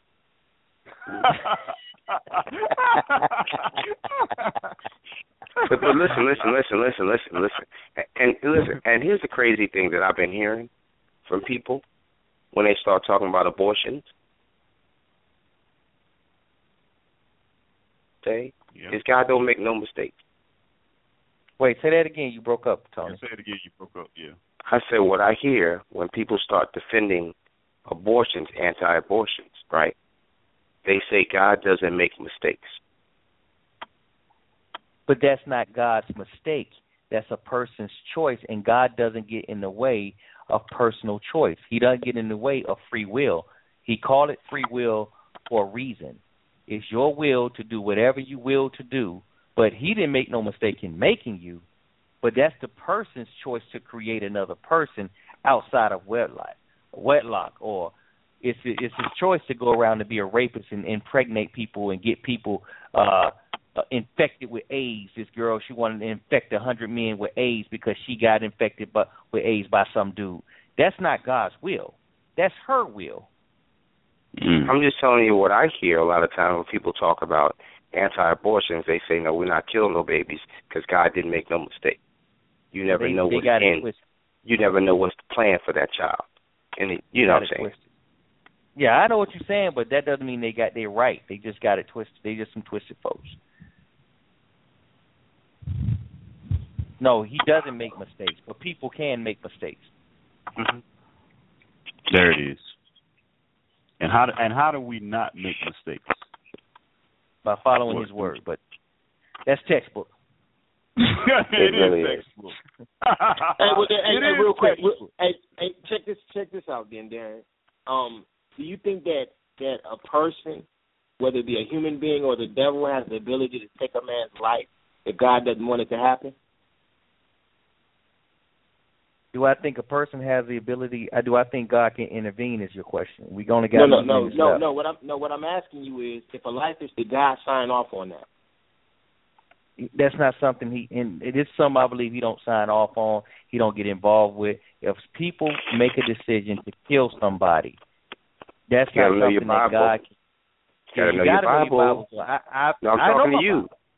Well, then it my Bible. happened. It's it's in the Bible What with is Job. Bible? It's in that Bible with Job. I mean, if you're a Bible scholar, which I know you are, That that's was, the example that, was, we that have. Was, no, that's the example that for for demonstrating to Job to to Satan from God. That was a almost a bet type of thing. But that doesn't does it happen every day? Nah, because Satan ain't allowed in heaven no more. hey, hey, Darren, the devil doesn't have the ability, nor does a human being have the ability to take a person's life without the permit, without God allowing that to happen. J- and So, but the reason I point that out is because I also think that a person can't create life without God in it. Mm. The Mm, say that again. circumstances and the listen, the circumstances and the environment is created by God for those things to happen. Now, when those those two people get together, married or not, if they get together and have sex, a baby is coming because He provided the womb and He provided the sperm already in the two individuals. But we Somebody we get had to provide that soul. got- Somebody had to provide that soul. Well, it's it's automatic. Not everybody gets babies.